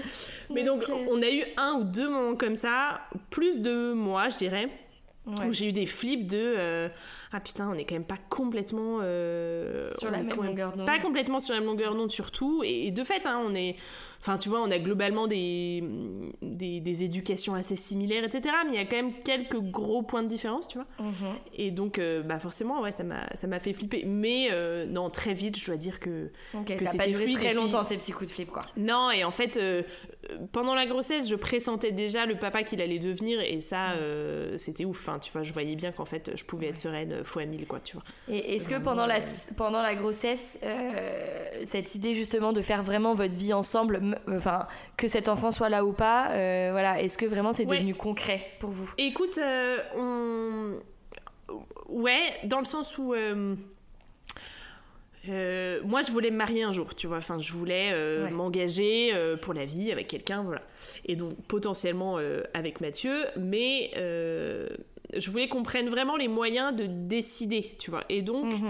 euh, pendant la grossesse euh, et même pendant les mois qui ont suivi la naissance, c'était assez clair pour tous les deux qu'en fait, on pouvait pas prendre de décision à ce moment-là. Tu vois qu'on Ouais. était, c'était, c'était trop dense déjà ce qu'on vivait et on, on en apprenait beaucoup l'un sur l'autre, donc c'était Mhm. super, ça faisait grandir notre couple. Mais en revanche, c'était pas le moment de prendre une décision. Après, on a essayé de prendre les moyens, tu vois, pour euh, construire notre couple et avancer. Tu vois, on a on, s'est acheté, euh, je sais pas si tu connais la boîte de com. Si, je La connais. boîte de ouais. Voilà. Donc c'est c'est un petit outil euh, Ouais. un peu euh, qui paraît anecdotique, mais qui n'est pas tant que ça. Et en fait, tu vois, c'est bête, mais on, on s'est un peu fixé les petits objectifs comme ça, tu vas de dire. Ouais, bah, alors voilà, pour ceux on- qui connaissent pas la Ah boîte oui. de com, c'est un espèce de petit jeu de société, on va dire, euh, à qu'on fait en couple, et c'est des questions un peu sur bah, ce qu'on cherche dans le couple, qu'est-ce qu'on aime faire, qu'est-ce qu'on aime chez l'autre, enfin etc. C'est un peu une à préparation au vraiment mariage déguisé, quoi. Ouais, voilà, c'est ça. Pour apprendre à se connaître. Tu, tu- pour, tu euh, poses des mots sur euh, ouais. tous les sujets, euh, que ce soit la famille, l'éducation, la belle famille, l'argent, la sexualité, Ouais, la mort, la vie, la spiritualité, tout ce que tu veux. Et tu prends le temps de, de poser les bonnes questions. Alors, Mhm. nous, on a toujours une, une communication assez fluide, donc il y a assez peu de sujets qu'on n'avait pas abordés. Mais même si on parle de tout, c'est pas pareil de se dire bon, ok, là ce soir, on prend une heure, une heure et demie, on se pose tous les deux, on prend ce Ouais. sujet et euh, on en Et on parle. parle en vérité pendant. et on euh, parle en vérité pendant une heure et demie sur ce sujet et on se consacre à ça, tu vois. Et ouais, ça, ça, ça nous a bien aidé, tu vois, dans notre discernement de couple. Ça a été un, un chouette outil, tu vois. Trop que je recommande Ok. à tout un chat chacun.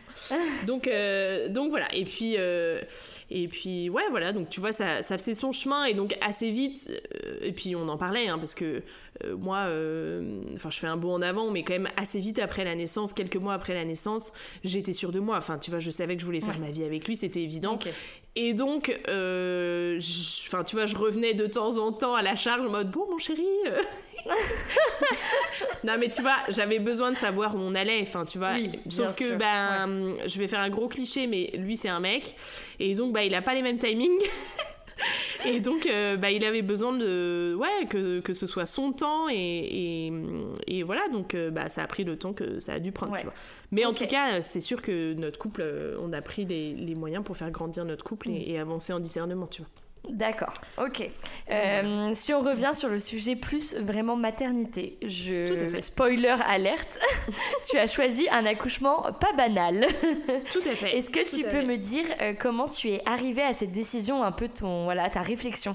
Ouais, absolument. Donc, euh, effectivement, moi j'ai accouché à domicile, mais ce que je voulais avant tout, c'était euh, pas forcément un accouchement à domicile, mais surtout un accouchement euh, physiologique. Je voulais... Physio, donc déjà, tu étais en mode sans péri. J'ai été en mode sans péri. Bah, je, à nouveau, ma mère a accouché six fois sans péri, dont deux fois à domicile, donc j'avais un petit conditionnement.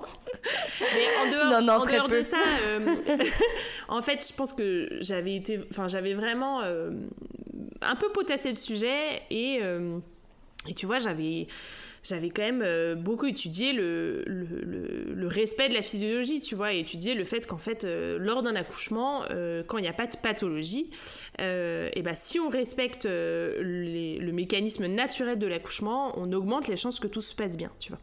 Mm. Quand il n'y a pas de pathologie, évidemment. Mais donc moi, évidemment, euh, en l'occurrence, il n'y avait pas de pathologie, j'étais euh, en pleine forme, il y avait, enfin, tout allait bien.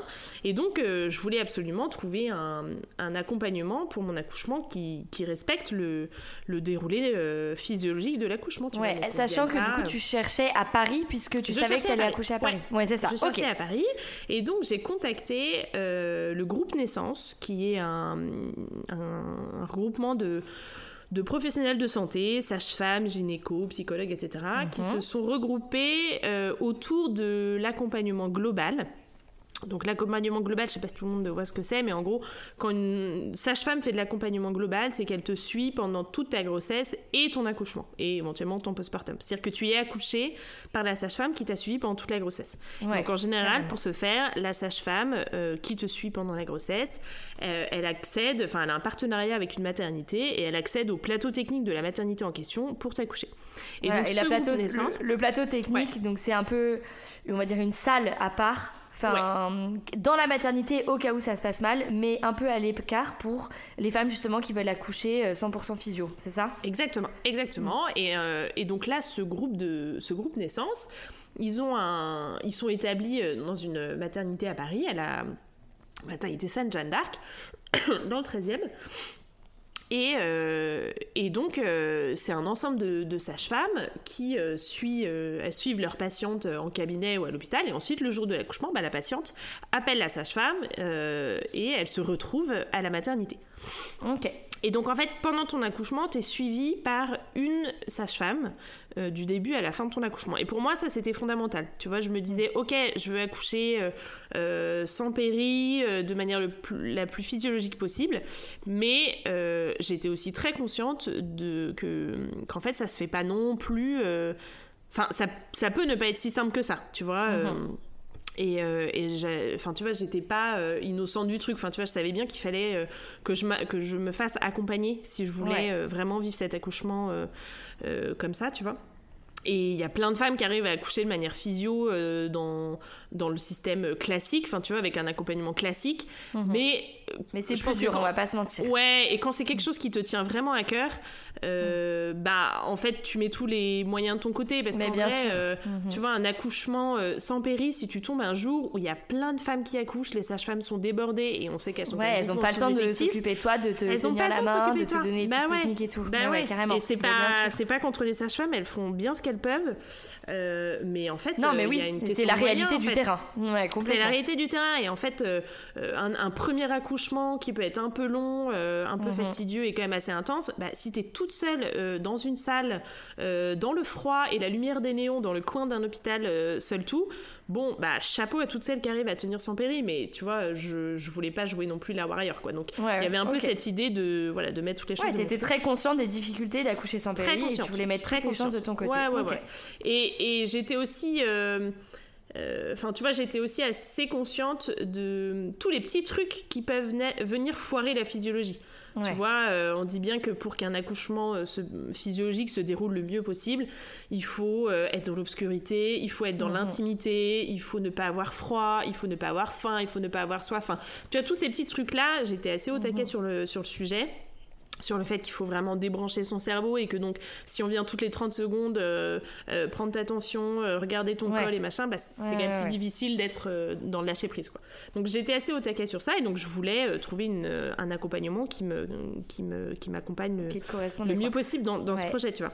Et Mathieu, il, il, en parlait, il en pensait quoi lui de l'accouchement Écoute, Mathieu, écoute, il est, en fait, il est, enfin comment dire à partir du moment où je lui ai expliqué le pourquoi du comment, Ouais, parce que les mecs peuvent être très flippés de l'accouchement physio. Enfin, on va pas se le mentir. Ouais, ouais, ouais. ah, mais à fond. Et écoute, moi, j'ai toujours été assez bluffée par la confiance qu'il me faisait. Et je crois que c'est une mm. des plus grandes preuves d'amour qu'il m'a donné, tu vois. C'est qu'il m'a fait une confiance totale dans notre dans le projet d'accouchement de, de, notre fils, tu vois. Mais déjà, je pense que le fait de rencontrer ma mère, en qui il, avait aussi pas mal confiance, ça a joué aussi. Parce ouais, carrément. Le fait que ta mère soit sage-femme, enfin euh, voilà, bah, oui, c'est quand même un métier incroyable. Ouais, ouais, carrément. Et puis après, bah, en fait, je lui ai expliqué, euh, tu vois, le pourquoi du comment. Je lui ai expliqué pourquoi ça avait de l'intérêt d'accoucher sans péridurale, pourquoi ça avait de l'intérêt de, euh, de respecter la physiologie d'un accouchement. Enfin, tu vois, j'ai vraiment expliqué de manière rationnelle le pourquoi du comment, en expliquant aussi euh, euh, l'aspect sécurité, parce que en fait, on sait bien dans les chiffres que un accouchement physiologique. Enfin, je veux dire, c'est tout aussi sécur qu'un accouchement très médicalisé. Enfin, mhm. tu vois, c'est pas, c'est pas sujet. bien sûr. Donc, donc ouais, je suis vraiment expliqué les choses tout simplement. Et en fait, c'est, je pense qu'il a, il, me fait confiance en fait. Il me fait confiance et, il a pas de comment dire, c'est pas quelqu'un de. Il n'a pas de, préjugés. Non, il n'a pas de préjugés. Voilà, c'est le mot que je cherchais. C'est de manière générale sur plein de sujets.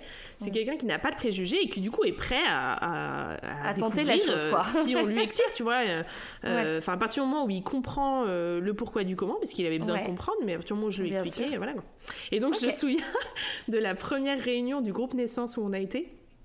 Donc euh, ils font une réunion de présentation, il y a plusieurs euh, sages-femmes qui se présentent et qui expliquent un peu la manière de fonctionner du groupe naissance, tu vois. Et c'est un peu là que tu vas rencontrer les sages-femmes et que tu vas un peu contacter une sage-femme pour que ce soit celle qui te suit, tu vois. Et donc on était un, on était un, ensemble de couples. Et si tu veux, il y avait hum, des profils assez variés, mais tu as aussi euh, profil couple plus classique, tu vois, mais tu as aussi des profils, et enfin, c'est pas contre eux, hein, tu vois, mais des profils très euh, tu vois, habillés tout en blanc, euh, qui demandaient euh, si on, ils pouvaient accoucher dans leur piscine chez eux, qu'ils auraient rêvé d'accoucher avec des dauphins. Enfin, si tu veux. Donc il y avait mon mat. Oui, qui avait des demandes un peu loufoques.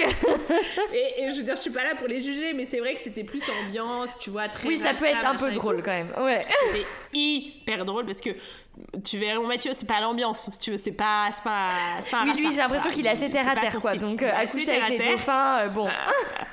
Et donc, je le voyais sur son fauteuil. Oh, mais qu'est-ce que c'est que ce bordel? Moi j'étais là, oh putain, on peut, on peut y aller mollo sur les dauphins parce que là vous perdez mon mec là. ah ouais, parce que genre les gens posaient les questions à voix haute, tu sais, genre oui. Mais oui, mais oui, il y a vraiment des trucs.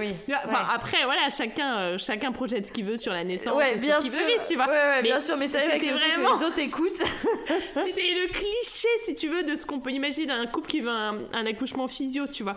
Vraiment pieds nus, euh, alors qu'on était en pleine ville, enfin assez cocasse quoi. Ouais, donc, euh, mais bon, un peu perché quoi. Des gens un, peu, perchés. Voilà, on les aime, mais un peu perchés. On les aime beaucoup, mais un peu perchés. Ouais. Voilà, et donc Mathieu a, a, survécu à ce genre de choses. il n'a pas quitté immédiatement la pièce. Il n'a pas quitté immédiatement. Mais à nouveau, parce qu'il me fait confiance et puis qu'il voit que. que que je plane pas, enfin, tu vois, que, c'était pas n'importe Que toi, t'as les pieds sur terre. Ouais, ouais. J'ai à peu près les pieds sur terre. Et donc, voilà, donc on a trouvé une, euh, on a trouvé une sage-femme qui a accepté de nous accompagner. Et donc une super sage-femme avec qui on a démarré un suivi. Euh, Mathieu est venu à, plusieurs euh, rendez-vous, tu vois, pour faire connaissance et puis mhm. euh, et puis qu'il puisse poser ses questions et, voilà. Et la grossesse se passait bien. Enfin, tu vois, globalement. Ok, donc au début, t'étais partie pour le plateau technique, on est d'accord. Au début, j'étais partie pour le plateau technique. La sage-femme m'avait dit, je fais du domicile aussi, mais voilà quoi, on fait le suivi et puis on verra quoi. Ok. Et de fait, de toute façon, quand on accouche à domicile, on fait toujours, un... enfin toujours on est quand même plus qu'invité à faire un dossier auprès d'une maternité ou d'un hôpital. Ah bah bien sûr. Comme ça, le jour J, si en fait l'accouchement à domicile ne peut pas avoir lieu pour X raisons, et eh bah euh, c'est plus facile. Immédiatement trans... voilà. tu peux te pointer à un hôpital sans dossier, hein, ils vont pas te dire non non vous n'avez pas de dossier. non, non, mais je vois pas votre tu dossier, madame accouché Voilà. Non, mais, euh, quand même, euh, c'est mieux. facile. Tu vois, du coup, Mm. tu peux faire le rendez-vous anesthésiste, par exemple, si jamais tu Exactement. finis à l'hôpital et que tu as besoin d'une péridurale. Bah, j'avais fait le rendez-vous anesthésiste, j'avais le dossier avec mes prises de sang. C'est mine de rien, si tu as besoin d'un Mais transfert ou quoi. tu exactement, en fait, c'est ça. bien, Il- enfin, il demande à faire un dossier dans une maternité, pas pour t'emmerder, mais juste Ben pour oui, que tu sois le mieux possible prise en charge. Bah, évidemment. Et c'est tout à fait, euh, tout à fait entendable, tu vois. Donc, euh, et j'avais fait tout bien comme il faut, mes petites prises de sang et machin, mes trucs.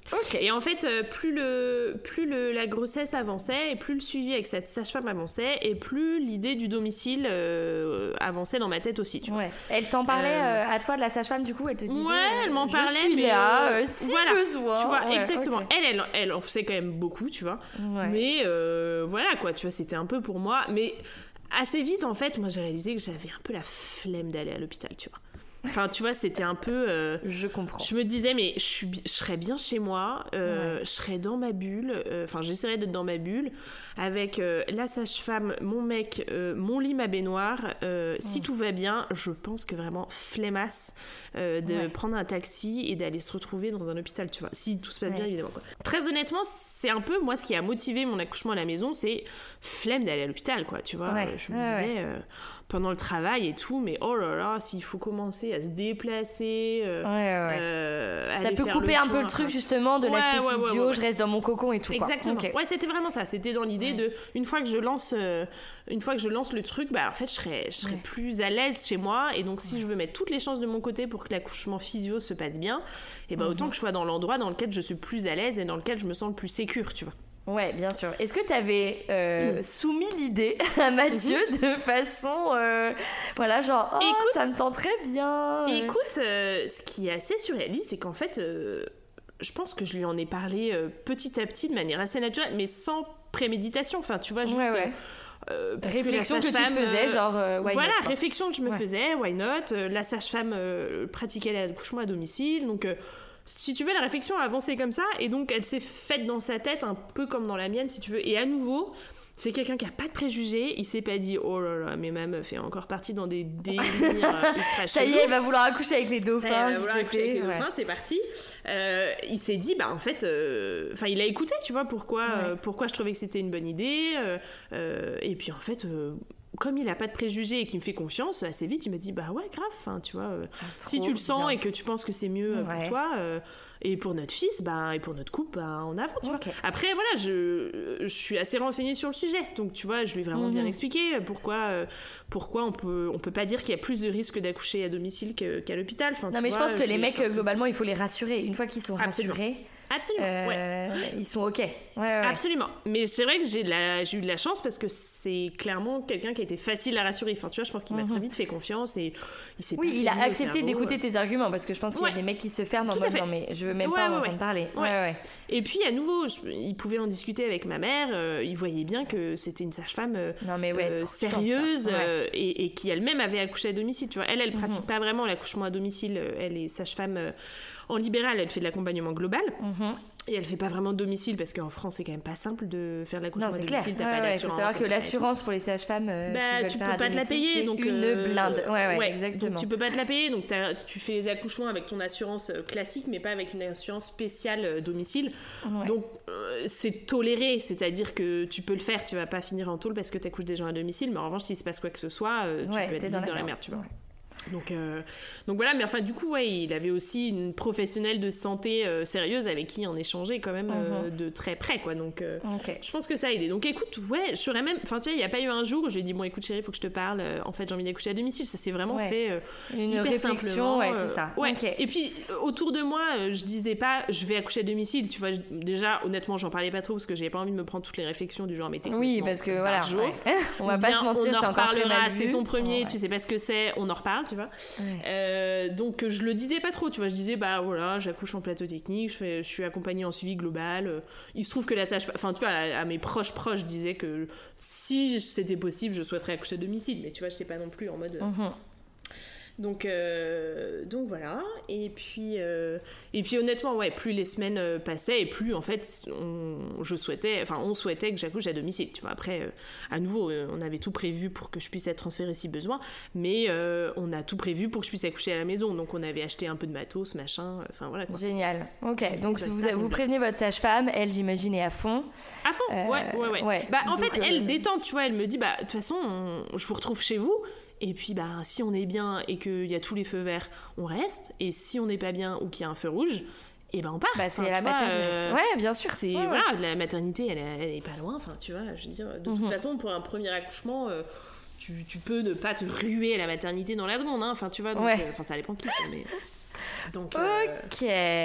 Alors, la grossesse continue. Et là, les premières. je sais pas comment si ça se passe comme ça d'ailleurs, mais le jour J, comment ça se passe? Comment ça se passe? Et eh ben, euh, c'était. Enfin, j'ai vraiment été bien à terme, tu vois. J'avais un peu l'impression que j'accoucherais jamais, truc euh, complètement idiot, mais que se disent pas mal de femmes enceintes, tu sais, genre tout le monde a accouché, mais pas moi, je, je ne vais pas accoucher, c'est un enfer. Euh, et donc, euh, ça, j'avais pas mal de tiraillements, mais j'avais pas vraiment de contractions, mais du coup, tu sais, un, truc un peu flou, tu dis ça tire, c'est un peu bizarre, je dors plus trop la nuit, en même temps, je suis pas du tout en train d'accoucher, enfin, euh, vraiment pas confortable. Donc, je voyais plus trop la différence entre le jour et la nuit, tu vois, les, les tout derniers jours, c'était un peu un peu flou. Pas fun. Ouais. Euh, pas, ouais, ben, tu vois, dans l'attente, j'étais vraiment les derniers jours avant le terme. Donc tu dis, bah là, en fait, dans deux semaines max, euh, j'ai accouché. Mais est-ce que c'est mm. aujourd'hui ou dans dix jours, je sais pas, tu vois. Donc c'est c'est pas facile, je trouve. Euh, puis j'en avais marre, enfin tu vois, je dormais super mal et tout. Non pas que ça s'est beaucoup amélioré après la naissance, mais, mais voilà quoi. Et donc, euh, et donc je me réveille, euh, ouais, je me réveille, je faisais, j'ai l'impression que mes journées n'étaient que des suites interrompues de sieste pour rattraper mes nuits. Et j'appelle ma sœur, donc ma sœur sage-femme, qui habitait tout près de, de, chez nous à Paris. Je dis, bon meuf, franchement la flemme, là, euh, ça me tire un peu, c'est pas agréable. Euh, enfin voilà. Et elle me dit, bah viens, on va se promener, on va se changer les idées et tout. Donc je débarque chez elle, et là, en mhm. fait, euh, on va se promener. Et là, quand même, en se promenant, on papote, on papote, et c'est quand même surtout elle qui papote, tu vois. C'est surtout elle qui papote, et moi, quand je dois parler, ben, c'est un peu essoufflé quoi. Je suis essoufflée, il y a des moments où il faut que je fasse des pauses parce que ça me tire, etc. En fait, des contractions, tu vois. Et donc, elle, elle est sage-femme, hein. elle est pas con, elle sait très bien ce qui se passe. Elle savait que toi. Euh, elle sait très bien. Elle sait très bien, elle se dit, ok. elle t'en parle ou pas? Non, elle, non, euh, elle non, elle me dit rien, mais elle comprend tout de suite. Elle me dit, ouais, en fait, là, c'est un début de travail, euh, voilà quoi. Ok. Et donc, mais elle, fait traîner le truc, tu vois. Donc, on fait une bonne balade, puis contraction très supportable, tu vois. Mais c'est juste que quand je parle tu vois, il faut que je reprenne bien ma respiration, et puis parfois il faut que je souffle un peu parce que j'ai, ça tire un peu. Donc l'après-midi se passe, euh, elle me fait des cookies chez elle, tu vois, euh, pour passer le temps, et puis elle me raccompagne chez nous, tu vois, elle capte bien qu'elle va pas me laisser partir dans le métro toute seule. Euh, et de fait, sur, dans le métro, on se tape des barres parce que j'ai des contractions, je suis obligée de m'asseoir et tout. Donc assez fun, les gens nous regardent en mode mais qu'est-ce qu'elles font là, ces deux-là? Il y en a une qui accouche, visiblement, c'est quoi ce bordel? Donc on rentre à la maison et, euh, et voilà, et Mathieu rentre du boulot et, euh, et, et là ouais j'ai vraiment des contractions. Enfin tu vois quand j'ai des contractions je suis obligée de m'appuyer un peu sur le bord de la cuisine, de bien souffler. Enfin bon ça se lance tu vois. Donc là, je comprends, tu vois, que, que ça y est, c'est pour cette Ça arrive, ouais, ouais. Ça arrive, euh, on, on, compte vite fait les contractions pour voir si elles sont régulières, mm. et on prévient la sage-femme. Et puis, euh, mais bon, tu vois, tranquille, quoi. J'ai pas énormément de. Ouais. Sachant que la sage-femme ne vient pas tout de suite quand t'as des contractions. elle attend que ce soit vraiment intense. Enfin, bah, voilà, elle attend que ce soit quasiment à la toute travail, travail. et qu'elle vienne pas pour rien, tu vois. Donc, euh, voilà, exactement. Donc voilà, on se couche, on regarde une série pour, euh, pour essayer de. Je me souviens, on regarde Friends alors que mon mec aime pas du tout, mais. je pense qu'il fallait se détendre, fallait se détendre. Donc on regarde une série, et puis vers 11h, on se couche, tu vois, dans l'idée de dormir un peu. Moi, je ferme pas parce que quand même, tu vois, ça, je suis obligée de me lever. En fait, ouais, tu vois, je suis allongée, puis quand j'ai une contraction, je me lève pour marcher un peu, donc euh, pas hyper pratique pour dormir. Je prends un bain, tout ça. je dors pas, je prends un bain, et puis euh, ouais, ça passe pas, et je commence à, tu vois, à paniquer un peu. Donc je réveille Mathieu et je dis, écoute, la faut appeler la sage-femme. Euh, ça commence à être quand même un peu intense. J'ai besoin qu'elle soit là et que toi tu sois réveillé, tout ça. Et donc la sage-femme arrive, je sais pas, vers 3 h du mat, tu vois. Et, euh, et je crois qu'elle m'ausculte à ce moment-là, je suis plus trop sûre. Ok. Enfin voilà, donc le travail avait effectivement bien commencé, tu vois. Euh, au début, je devais être à 3-4, tu vois. Ok. Ah oui, ça. pas mal. Quand tu l'as appelé, t'étais déjà à 3-4. Ouais, ouais, ouais. Non, Ok, non, ça ouais, avançait. tu t'avais géré ton truc tranquillement. Ok. Ouais, ouais, ouais, ouais. J'ai géré mon truc tranquillement et en même temps, bon, bah voilà, on n'y est pas, quoi, tu vois. Donc, euh, Ouais, c'est un oui, oui, il reste du chemin à faire, mais euh, t'es pas à à 1, tu vois. voilà.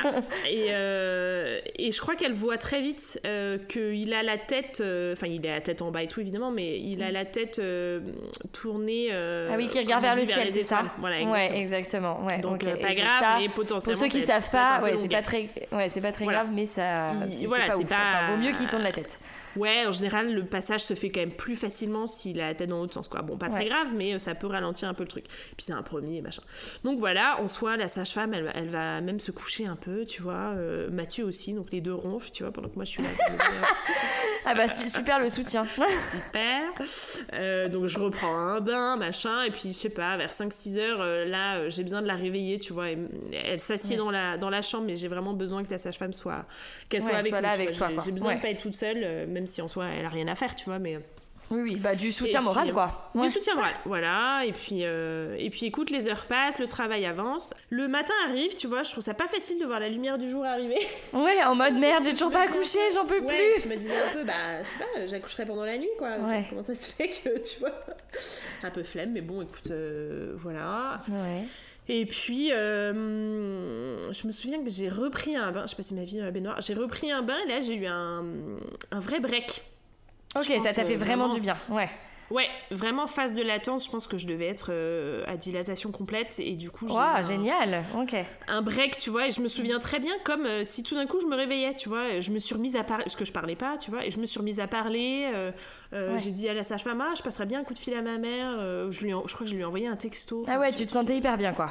Ouais, je, suis- je suis sortie de ma bulle, tu vois, en mode, oh bah tout va bien, euh, j'ai- tu vois, j'avais plus mal, plus de contraction, enfin tout baigne, quoi. Bon, c'était un peu le calme avant la tempête, je pense que j'ai eu une petite Ouais, phase, bah, de, toujours. enfin, phase de latence, quoi. Et puis après, bon bah il a fallu le sortir ce bébé. Là ça a été un peu, ça a été un peu ardos. Euh, je dois dire que ça a été un peu ardos parce que j'étais à dilatation complète et il descendait, mais euh, du fait de sa position, euh, c'était lent, lent, lent. Et qu'il il avait dans la tête dans le bon sens. Non, Il était non, toujours qui tête fait vers les a étoiles. fini, Ok. elle, par le tourner. En fait, Ok, à un moment, elle m'a dit écoute, prochaine contraction, ça va pas être très agréable, Mais je le tourne. j'y vais. euh, je le tourne pendant, pendant la contraction, Ok. pour que ça se fasse euh, doucement pour lui, tu vois. Ouais, ouais. Et, euh, et voilà, parce que tu vois, ça faisait. euh, Enfin, tu vois, euh, ça faisait. Je sais plus combien de temps, mais ça faisait peut-être une heure ou deux, que j'avais des contractions fortes et que je, euh, que je poussais, tu vois. Ah ouais, c'est énorme. Ouais, long. euh, ça, long. ça avançait Mhm. pas, je commençais Ouais, à ouais, péter un câble. Non, mais elle a bien fait c'était de- hyper intense, d'intervenir. tu vois. Donc, euh, Ouais, ouais. j'en pouvais plus. Donc elle le tourne. Je crois qu'en le tournant, la poche des os se rompt. D'accord. Euh, et là, euh, je crois que globalement, je change de position parce que j'étais pas bien. j'étais à quatre pattes, mais j'étais pas bien. Donc je change de position. je me mets sur le dos, bien allongé, tu vois, la tête bien en arrière. Et, euh, et là, honnêtement, en, en 3-4 contractions, il est sorti, tu vois. Une fois qu'ensuite il a été bien positionné, il est sorti euh, trop très vite. bien. Donc, tu vois, il y a eu vraiment cette phase entre. euh, il est né genre à 14h.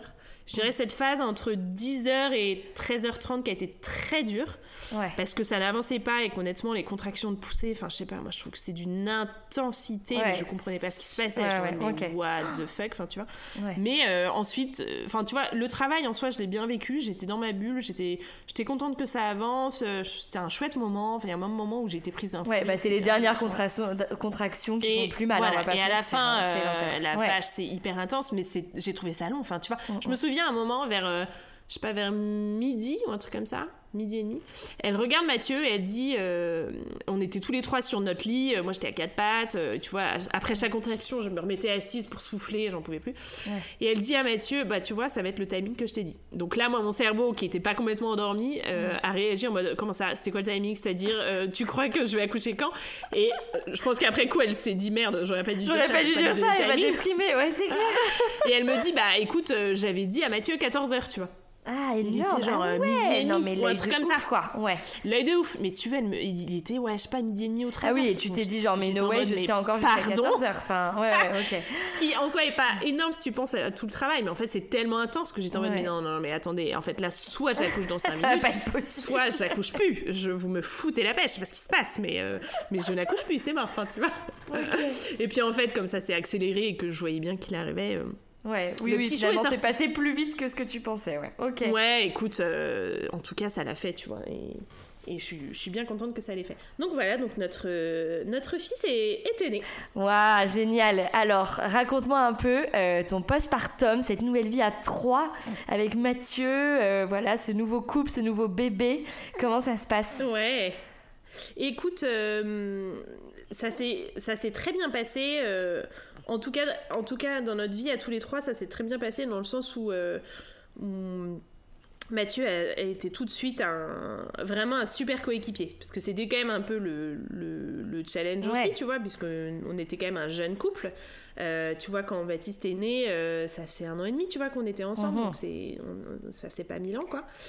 Euh, mais en fait, on a très vite trouvé notre place tous les deux en tant que parents. Et, et autant Mathieu avait été vraiment un, un, soutien indéfectible pendant toute la grossesse et pendant l'accouchement. Ouais.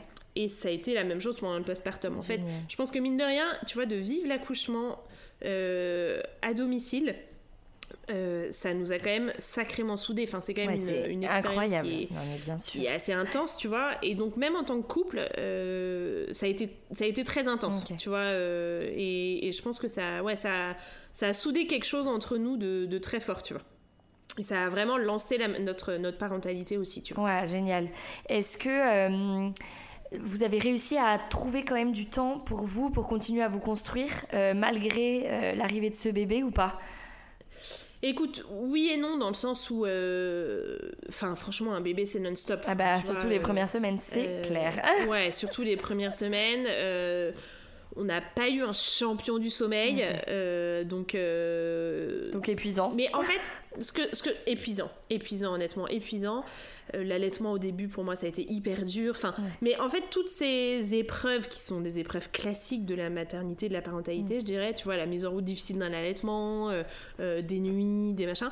Et ben en fait toutes ces petites choses, je crois que c'est ça aussi qui, qui, a fait avancer notre couple parce qu'en fait on ben, t'en apprends beaucoup sur l'autre si tu veux quand quand tu dors super mal et que, et que tu dois quand même être un soutien euh, mhm. l'un pour l'autre et prendre soin de l'autre malgré la fatigue, etc. Et ben en fait, euh, ouais, tu, tu grandis vachement. Donc en fait, on n'a pas pris de temps euh, en particulier pour notre couple dans le sens où de toute façon au début euh, t'as pas le temps de rien. t'as même pas le temps de prendre ta douche t'as pas le temps de rien et puis euh, t'as pas le temps de prendre ta douche enfin voilà. Mais à travers notre parentalité on s'est découvert l'un l'autre et on a et on a appris à prendre soin l'un de l'autre et à s'aimer l'un l'autre tu Génial. vois donc ouais je dirais qu'en fait ça s'est fait de manière vraiment parallèle tu vois. Et c'était un peu le on était un peu dans le grand bain tout de suite. Enfin, honnêtement, euh, garder une bonne communication de couple quand t'es réveillé, je sais pas combien de fois par nuit, ah, et que, que tu euh, manques de sommeil, euh, que tu manques de temps à deux de et sommeil, tout. et ben voilà, et ben en fait de savoir rester amoureux et soudé à travers tout ça, c'est un sacré challenge. Et le fait qu'on y arrive n'a fait que me conforter dans notre, bah, évidemment. dans notre couple, tu vois, parce que de fait on a on a vraiment pas eu de de crise de couple liée à la parentalité. Enfin, tu vois, j'ai pas du tout eu l'impression qu'on n'était plus un couple. Euh, pour moi, à l'inverse, on était vraiment euh, tous les deux dans le même bateau et, et, on avait beaucoup besoin l'un de l'autre et, presque plus moi de lui, mm. dans le sens où, bah, tu vois, dans les premières semaines et les premiers mois, euh, bah, c'est moi qui allaitais, donc c'est moi qui me levais la nuit, donc c'est moi qui mm-hmm. dormais mal et c'est moi qui m'occupais plus de notre fils. Enfin, tu vois, mm. lui, il bossait la journée, moi, je passais la journée toute seule mm-hmm. avec notre fils. Et donc, bah, c'était pas facile pour lui non plus, hein, parce que il, bossait à fond, machin et tout, mais euh, je veux dire, le, côté euh, parentalité, ça reposait plus sur moi, enfin, tu vois, euh, normal, quoi. Et, il a été hyper soutenant. Enfin, tu vois, c'est vraiment un... Il a beaucoup pris soin de moi, il a beaucoup... Il a vraiment pris la mesure de, de ce que je vivais aussi, tu vois, de la fatigue que je pouvais traverser. Et, et, donc de voir à quel point il prenait soin de moi dans ma maternité, euh, ouais. ça a été hyper fort. Ouais. Tu vois, euh, Grande chance. Ça a été, Grande chance. Ouais. Ouais, ouais, ouais, ouais, non, non, c'était vraiment. Euh, et ça s'est fait de manière très naturelle pour lui, tu vois. Il, il, a vraiment trouvé sa place de, de, de, de papa et de conjoint soutenant de manière hyper naturelle, quoi. Donc. Et puis en fait, de le voir avec son fils, enfin moi je, je craquais fois euh, surtout que assez vite, euh, quand notre fils a été en âge de faire des sourires, des machins, mais laisse tomber. Quand son père rentrait du boulot, il le voyait par la fenêtre, Énorme il sautillait dans tous les sens, il était excité fois mille. Enfin, c'était le love total. Donc c'était, pour moi, c'était, c'était hyper, euh, hyper touchant, tu vois. Donc, euh, donc voilà, donc écoute, notre, notre couple a grandi comme ça en parallèle de notre rôle de, de, parents. ouais. Et puis, tu vois, au bout d'un moment, assez vite quand même. tu reviens à la charge. on revient à la charge.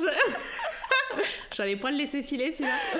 Ouais, j'ai eu besoin quand même assez vite qu'on qu'on soit clair, tu vois. Je lui, je lui ai très vite dit, bah attends, euh, enfin, il le savait. On est hein. parents ensemble maintenant, ouais, qu'est-ce qu'on fait, quoi? Que si on restait ensemble, c'était pour se marier et pour, euh, et pour construire, euh, enfin, pour s'engager à vie et pour construire une famille à vie ensemble. Les deux, quoi. Il le savait très bien.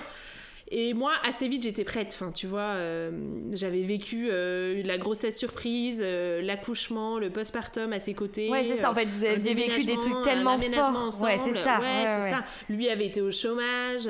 Enfin, j'avais quitté mon job. Il avait démarré un nouveau boulot. Son nouveau boulot était hyper intense, donc c'était aussi mm. d'autres challenges. Enfin, donc on avait quand même vécu pas mal de trucs à deux. Donc je le connaissais, le bonhomme. Enfin, tu vois été assez au clair sur qui il était et sur ce qu'on construisait ensemble. Et, euh, et donc, moi, j'étais prête. Ouais, ok. Et lui euh, Et lui, écoute, en fait, déjà, je pense qu'il avait besoin de prendre le lead sur la décision. C'est-à-dire qu'il avait, il avait envie de me demander en mariage, tu vois, que ce soit pas juste moi qui lui mette la presse et qu'il finisse par lâcher. mais que euh, voilà, il décide un jour de me demander en mariage. Tu vois. Donc il, il m'a quand même, enfin tu vois, on s'est quand même mis un peu d'accord sur les timings, dans le sens où euh, moi je le questionnais quand même un peu. Euh, enfin, je le questionnais. je faisais les crises de larmes et de désespoir, tu vois. Toujours dans la demi-mesure. On est euh, on n'est pas engagé, je sais pas où on va. Tous les moyens sont bons pour accéder à ça. Évidemment. Mais, euh, mais, mais voilà, il savait me rassurer et me dire Mais écoute, de toute façon, euh, moi je veux faire ma vie avec toi, mais c'est juste que euh, j'ai besoin que ce soit moi qui décide du timing, du moment où on prend cette décision, tu vois. Donc j'ai pris mon mal en patience. Entre temps, en plus, il s'est passé pas mal de choses parce que. on a quitté Paris, Covid, enfin il y a eu pas mal de, il s'est passé, il s'est passé pas mal de choses dans notre vie par ailleurs. Lui a changé de boulot, etc. Et puis, euh, et puis, écoute, il a fini par me demander en mariage. Ah, c'est bien, bravo Mathieu. C'est bougre. Mais euh, enfin voilà, c'était c'était un c'était le moment qui était le bon pour lui. Moi, j'aurais été prête honnêtement plus tôt, mais écoute, ça m'a ça m'a ça m'a fait les pieds quelque Ton fils avait quoi Avec quel âge là? J'avais 29 ans, tu vois. J'ai accouché en janvier 2019. Et il m'a demandé en mariage en juillet 2020. Donc un an et demi après... Euh, la naissance de, Après la naissance de notre fils, Trop bien. On était hyper heureux. Euh, et donc voilà. Donc, bah, vous vous mariez. Et quand est-ce qu'est venue l'envie du deuxième? Oh bah l'envie du deuxième, elle était déjà là. ouais, toi t'étais chaude pour euh, remettre euh, les pieds à l'étrier, hein, tu vois, parce qu'honnêtement, honnêtement, niveau sommeil, vraiment. Bah bien sûr, d'être de sommeil de dingue, quoi. Ah ouais, de malade mental. Donc, euh, donc j'aurais pas été prête. Enfin, tu vois, quand j'avais des amis qui m'annonçaient des grossesses alors qu'elles avaient euh, des bébés de 6 mois, enfin, tu vois, même âge que mon fils, moi j'étais en mode, mais what Comment vous faites Comment, comment faites-vous? Mais en fait, bon, ça, il y, y a, tellement pas deux histoires qui se ressemblent. Et. Hum, et bref, et donc je pense que quand notre fils a eu, euh, je sais pas, un an et demi, deux ans, Mhm. Euh, ça a commencé à me chatouiller, tu vois. J'ai commencé à. Ah bah, pile au moment où il t'a demandé en mariage finalement. Voilà, en fait, de toute façon, dans ma tête, c'était très clair qu'on n'aurait pas de deuxième enfant tant qu'on n'était pas mariés. C'était clair dans sa tête, c'était clair dans la mienne. Et... Ok. Enfin, en fait, c'était trop important pour moi qu'on prenne cet engagement et j'avais pas du tout envie de me marier enceinte ni. Euh, euh, ni ni d'avoir un, deuxième avant bébé ouais, ouais non c'était pas possible tu vois parce que je savais, tu vois, qu'une grossesse un, et un postpartum, ça te bouleverse. Et, euh, et j'avais envie qu'on prenne ce temps-là, tu vois, de, de mhm. préparation au mariage, euh, euh, de discernement aussi, et de ouais, qu'on pose les bases de, de, de l'avenir de mhm. notre couple aussi. Enfin, qu'on continue en tout cas. Donc, donc forcément, ça m'incitait d'autant plus à avoir envie de me marier, tu vois. ouais, tu m'étonnes, t'étais là genre pop, J'étais assez motive. J'étais assez motive. entre temps, en fait, moi, j'ai décidé de changer de voie, puisque donc euh, j'ai fait une formation pour devenir naturopathe. Mhm. Euh, j'ai démarré cette formation, en gros, euh, l'année l'année de notre préparation au mariage, tu vois. D'accord. Donc en fait, je savais que euh, non l'année après notre mariage, enfin je sais plus. Oui si c'est ça. Donc en fait, je savais que je voulais pas tomber enceinte avant qu'on se marie et euh, je pouvais pas non plus vraiment tomber enceinte tout de suite après puisque je faisais Bah, ma tu formation. commençais ta formation, bah bien sûr. Voilà, et donc j'avais l'objectif des partiels en juillet, tu vois. Et donc je me disais, je peux être enceinte. pouvais pour pas accoucher à ce moment-là, quoi, c'est pas possible. accoucher. Enfin, tu vois, genre c'est pas possible, quoi. Et donc, bah, on s'est dit, bon, bah, on se marie, et puis après, bah, on attend un peu, hein, enfin, tu vois. Et Ouais. donc, je dois avouer que ça a été hyper dur pour moi, je l'ai très mal vécu. Euh, c'est idiot, hein, parce qu'en soi, euh, c'est quoi quelques mois dans une vie, enfin, on s'en fout. Mais euh, ouais, j'avais vraiment très, très, très Ah envie mais je trouve ouais, quand l'envie d'un enfant est là, c'est Ouais, tellement vraiment même là un et- mois, t'es là genre oh Ouais, c'était c'était plus fort que moi. C'était vraiment je- je- toutes mes entrailles ne, ne, ne souhaitaient qu'un enfant, tu vois. Donc bon, mais j'ai pris mon mal en patience. Je savais que c'était pour les bonnes raisons. Du coup, autant dire que quand il y a eu le feu vert, j'avais envie de tomber enceinte, mais vraiment dans l'heure. Surtout que le premier est venu vraiment- tellement rapidement et Bah, tellement facilement que tu t'es Mais, dit et- mais euh, du coup, je me disais, nose non, quoi. mais moi pour le premier, euh, si ça se trouve c'était vraiment un coup de chance. Enfin, tu vois, je suis partie un peu dans mes délires. Enfin, donc heureusement qu'il y avait euh, la partie rationnelle du couple, à savoir mon mari. Je me disais bon, on se détend, Tu euh, te me calmes. Ouais. Au pire, on met six mois, c'est tout à fait normal, on s'en fout.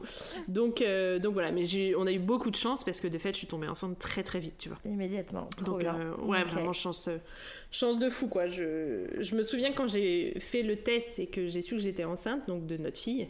Vraiment, Ouais. c'est la première chose que je me suis dit. Je me suis dit, mais quel bol, quoi. Enfin, franchement, on- d'avoir deux enfants comme ça si facilement. Enfin, j'ai des couples autour de moi qui ont, qui ont vraiment pas cette chance, quoi. Et pour qui c'est une Mhm. vraie épreuve de, de- d'attendre euh, qu'une, qu'un Ouais, enfant complètement, arrive. qu'un bébé Et- arrive, ouais, bah ouais, et ça doit être tellement douloureux que là vraiment ça les, les bras m'en sont tombés tu vois. Je me enfin alors que c'est la vie tu vois mais je me suis dit mais c'est fou quoi de Ouais, ouais bah, d'avoir cette chance là coup, vraiment ouais. ça m'a beaucoup ému tu vois. Je me Ouais, c'est vraiment tout de suite à ça que j'ai pensé.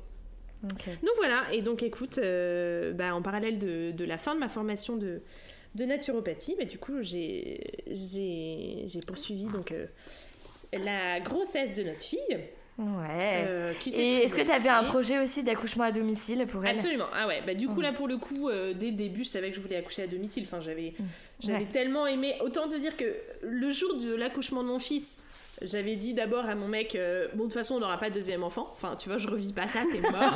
Toujours plus jamais. Plus jamais. Une semaine après, je lui ai dit ouais, non mais si on aura quand même un autre enfant, mais cette fois-ci péridurale obligatoire.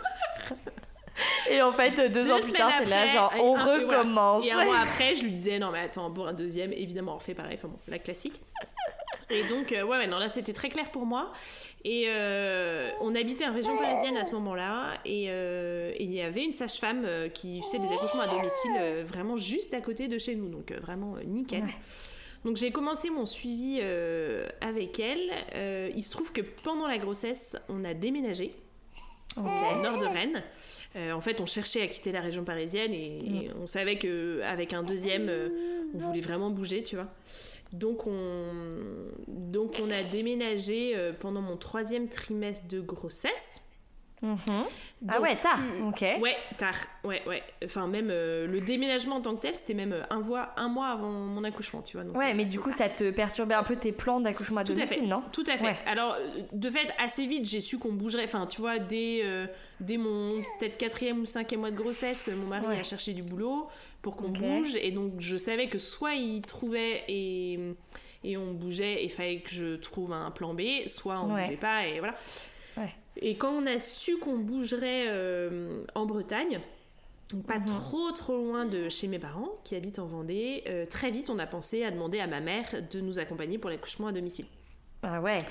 Parce que, euh, enfin, en fait, c'est venu très naturellement parce que, si tu veux, même, même avant, quand j'étais suivie par, par la première sage-femme, qui était super, j'avais le moindre truc, mon réflexe c'était d'appeler ma mère, c'était pas Bah d'appeler bien une sûr, mais évidemment. Une- Déjà que une quand ta mère n'est pas pour- sage-femme, ton Mais premier bien réflexe c'est de l'appeler. Alors ça. là, en plus, Si tu veux tomber. une, une ordonnance pour une échographie ou la prise de sang pour la toxo, le moindre truc, je, je- Ouais. instinctivement je l'appelais, tu vois, ou je, Ouais, bah, je bien l'appelais au courant, enfin ouais. Donc euh, on s'est dit pourquoi pas passer la seconde et que ce soit vraiment la sage-femme qui nous accompagne, tu vois. Donc, euh, Donc écoute, on lui a demandé et, euh, et elle, était, elle était OK. Donc ça s'est fait, euh, ça s'est fait assez simplement. Donc bah, elle a pris le relais du suivi de grossesse. Donc tu vois, j'ai fait quelques consultes, euh, enfin j'ai fait mes consultes de fin de grossesse avec elle, une fois avec Mathieu aussi, pour qu'on puisse échanger tous les trois, et voilà. Ok. Et donc le plan, c'était qu'elle vienne s'installer chez nous parce qu'elle habite à deux heures de chez nous, donc pour un deuxième, sur un gros malentendu, si ça va super vite, ça, peut euh, ça pouvait être tendu, tu vois, le temps qu'elle se prépare, enfin, tu vois, elle est à deux heures de chez nous, le temps de se préparer, machin. Donc voilà, bon, de toute façon, j'ai fait mon inscription euh, dans la maternité la, plus proche de chez nous euh, au cas où, et l'idée c'était que dix jours avant la naissance, quelque chose comme ça, elle vienne s'installer chez nous et que bah elle attende la naissance. Mm-hmm. Qu'on attende la naissance bien sagement. Donc, bah, écoute, c'est ce qui s'est passé. Euh, résultat, j'ai accouché vraiment bien à terme, donc euh, elle est venue, euh, ouais, elle est venue, je sais pas, 7-8 jours avant la naissance, tu vois. Ok. bon, tant mieux, elle t'a aidé, non ouais, ouais, ouais, et puis du coup, sais, ça, elle m'a aidé, mine de rien, avec mon grand, et puis ça nous a mis aussi dans une bulle, tu vois, mm. qu'elle soit avec nous les quelques jours qui, qui, ont précédé la naissance, c'est quand même des jours qui sont pas complètement anodins. Enfin, tu te prépares quand même à vivre un truc, quel que soit ton projet de naissance, tu te prépares quand même à donner naissance, tu vois. Donc c'est quand même assez, assez particulier, je trouve, comme entre deux tu sais que tu vas accoucher, tu sais pas quand. Voilà. Et donc qu'elle soit là, ouais, ça nous a mis vraiment tous les trois dans la même team. Et puis on a pu discuter de plein de choses. Enfin, donc c'est ouais, c'est un super souvenir, tu vois. Euh, alors on se tapait des barres parce que tous les matins, je me levais, elle me regardait en mode bon, à la couche. et moi je descendais. En plus, dernier mois de grossesse, je pétais la forme. Autant j'avais été malade pendant toute ma grossesse, autant le dernier mois, mais vraiment j'étais mais euh, j'étais euh, on fire. On fire quoi. Ouais. Donc tout allait bien, tu vois. Je descendais en mode salut, tout va bien. on va on va faire le marché. Enfin tu vois genre tout allait très bien. Attends, et finalement, du coup, c'est vraiment ta maman qui t'a accouché? Et donc, c'est vraiment maman qui m'a accouché. Ouais, ouais. C'est euh, dingue. Écoute. Euh, Je trouve ça trop beau comme, euh, comme symbole. Ouais, écoute, c'était hyper beau. C'était très naturel à la fois. Tu vois, ça m'a pas fait bizarre ou quoi. Il y a vraiment une espèce de continuité très naturelle. Et puis en plus une fille. Enfin, j'ai envie de dire vraiment la passation, tu ah, vois, grand-mère. J'ai beaucoup pensé pendant ma grossesse, tu vois le fait de, que, que je donne naissance à ma fille avec ma mère, pour moi, c'était très fort, tu vois, dans cette espèce de, transmission entre femmes. Je trouvais ça vraiment euh, très puissant, tu vois. Et, euh, et, voilà, écoute, euh, tout s'est bien passé. tu vois, j'ai commencé à avoir des contractions sur le chemin en allant chercher mon fils à l'école avec ma mère. Et puis. et puis ça s'est mis en route tranquillement. Alors moi j'étais persuadée que j'accoucherais quand même bien plus vite que pour mon premier résultat que dalle. Je me suis fait un peu avoir. Euh, un peu avoir sur, euh, sur l'affaire. Elle avait un, un, cordon qui était très très court. Donc ah. peut-être que c'est ce qui a fait aussi que qu'elle a un peu pris son élan avant d'y aller d'un coup, quoi. Le travail a été très long et après, euh, une fois que qu'elle est qu'elle était bien positionnée, enfin qu'elle était prête, mm. le, la sortie, le passage s'est fait super rapidement, tu vois. Mais donc j'ai, tu vois, j'ai accouché le lendemain à 14 h aussi, tu vois, donc euh, D'accord. ah oui, en effet, travail, un peu long. Euh, ouais, ouais. Après, mais puis et puis ensuite accouchement le lendemain à 14 h tu vois. Mais super souvenir super souvenir, euh, tu vois, d'avoir ma fille qui, qui, qui, est là toute gluante entre mes jambes et je lève les yeux et c'est le regard de ma mère, tu vois. Enfin, ouais, c'est fou. Ouais, ouais, carrément. Ouais, c'était hyper émouvant. Donc, euh, expérience de dingue. Ouais, ouais. de notre poupette. Donc voilà, écoute, un deuxième. et comment se passe l'équilibre à 4 du coup? Écoute, super bien. Euh, je trouve qu'un deuxième enfant, perso, je trouve ça beaucoup plus facile qu'un premier. Euh, il y a quand même plein, enfin on apprend de ses erreurs mine de rien, il y a plein de choses qu'on a fait pour mon fils qu'on fait différemment pour ma fille ou plein de choses qu'on fait pareil mais plus sereinement parce que mais bien sûr bah tu sais. Ça fonctionne. bien sûr. Et puis je trouve qu'il y a le bouleversement est moindre dans le sens où bah, depuis que notre fils est né on fait plus de grasse mat. Bon bah notre fille est née on fait toujours pas de oui c'est ça. Tu, vois, fais pas de grasse mat mais bon t'es habitué finalement. C'est clair. Enfin tu vois le, gros gap pour moi euh, il est déjà passé quoi. Et puis même s'ils ont quand même pas mal d'écart ils s'occupent déjà un petit peu l'un l'autre. C'est à dire mm. que quand mon fils euh, rentre de l'école euh, ma fille elle est comme une balle elle en peut plus euh, elle le regarde elle observe tout ce qu'il fait ça ah, l'anime un peu elle est beaucoup plus calme sur son petit tapis de jeu quand, quand il y a mon fils que quand elle est toute seule et qu'il y a que moi où c'est vachement moins intéressant ça bouge beaucoup moins. Et où là faut plus que je l'anime tu vois. Donc écoute bon, je dis pas qu'il y a pas des, coups de mou hein, mais mais ça se passe bien et, euh, et, ouais, ouais, on est, on est très heureux tous les quatre. On est très heureux à deux euh, avec Mathieu, qui est un, un mari formidable, j'ai beaucoup de chance, c'est un super papa. Et tous les quatre, écoute, euh, sommes tous, on est très heureux. Eh ben génial. Bah, merci beaucoup Cécile pour ton témoignage. Bah, merci à toi. Voilà, merci pour ta, ta bonne humeur, tes fous rires. Avec plaisir. Et euh, voilà, merci d'avoir partagé ton histoire euh, incroyable et si belle, euh, voilà, avec, euh, avec la terre entière, hein, finalement, soyons, soyons humbles. Le monde. Merci Avec beaucoup, joie. Cécile. Je t'en prie. Je t'embrasse. Au revoir. C'est ainsi que s'achève le témoignage de Cécile. J'espère que cette histoire vous aura autant plu qu'à moi. Si c'est le cas, n'hésitez pas à écrire un commentaire et donner 5 étoiles à ce podcast. Si vous voulez également partager la vôtre, n'hésitez pas à m'envoyer un mail à éphémère.podcast.gmail.com. Vous pouvez également me retrouver sur Instagram, toujours sous le nom d'éphémère. Et je vous retrouve bien sûr mercredi prochain pour un nouvel épisode.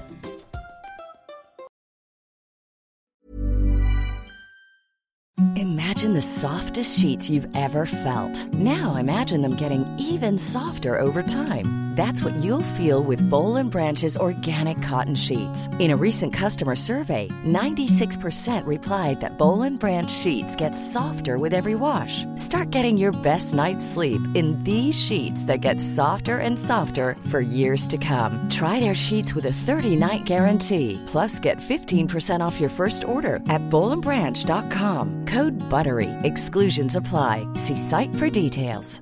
Imagine the softest sheets you've ever felt. Now imagine them getting even softer over time. That's what you'll feel with Bowl and Branch's organic cotton sheets. In a recent customer survey, 96% replied that Bowl and Branch sheets get softer with every wash. Start getting your best night's sleep in these sheets that get softer and softer for years to come. Try their sheets with a 30-night guarantee. Plus, get 15% off your first order at bowlandbranch.com. Code BUTTERY. Exclusions apply. See site for details.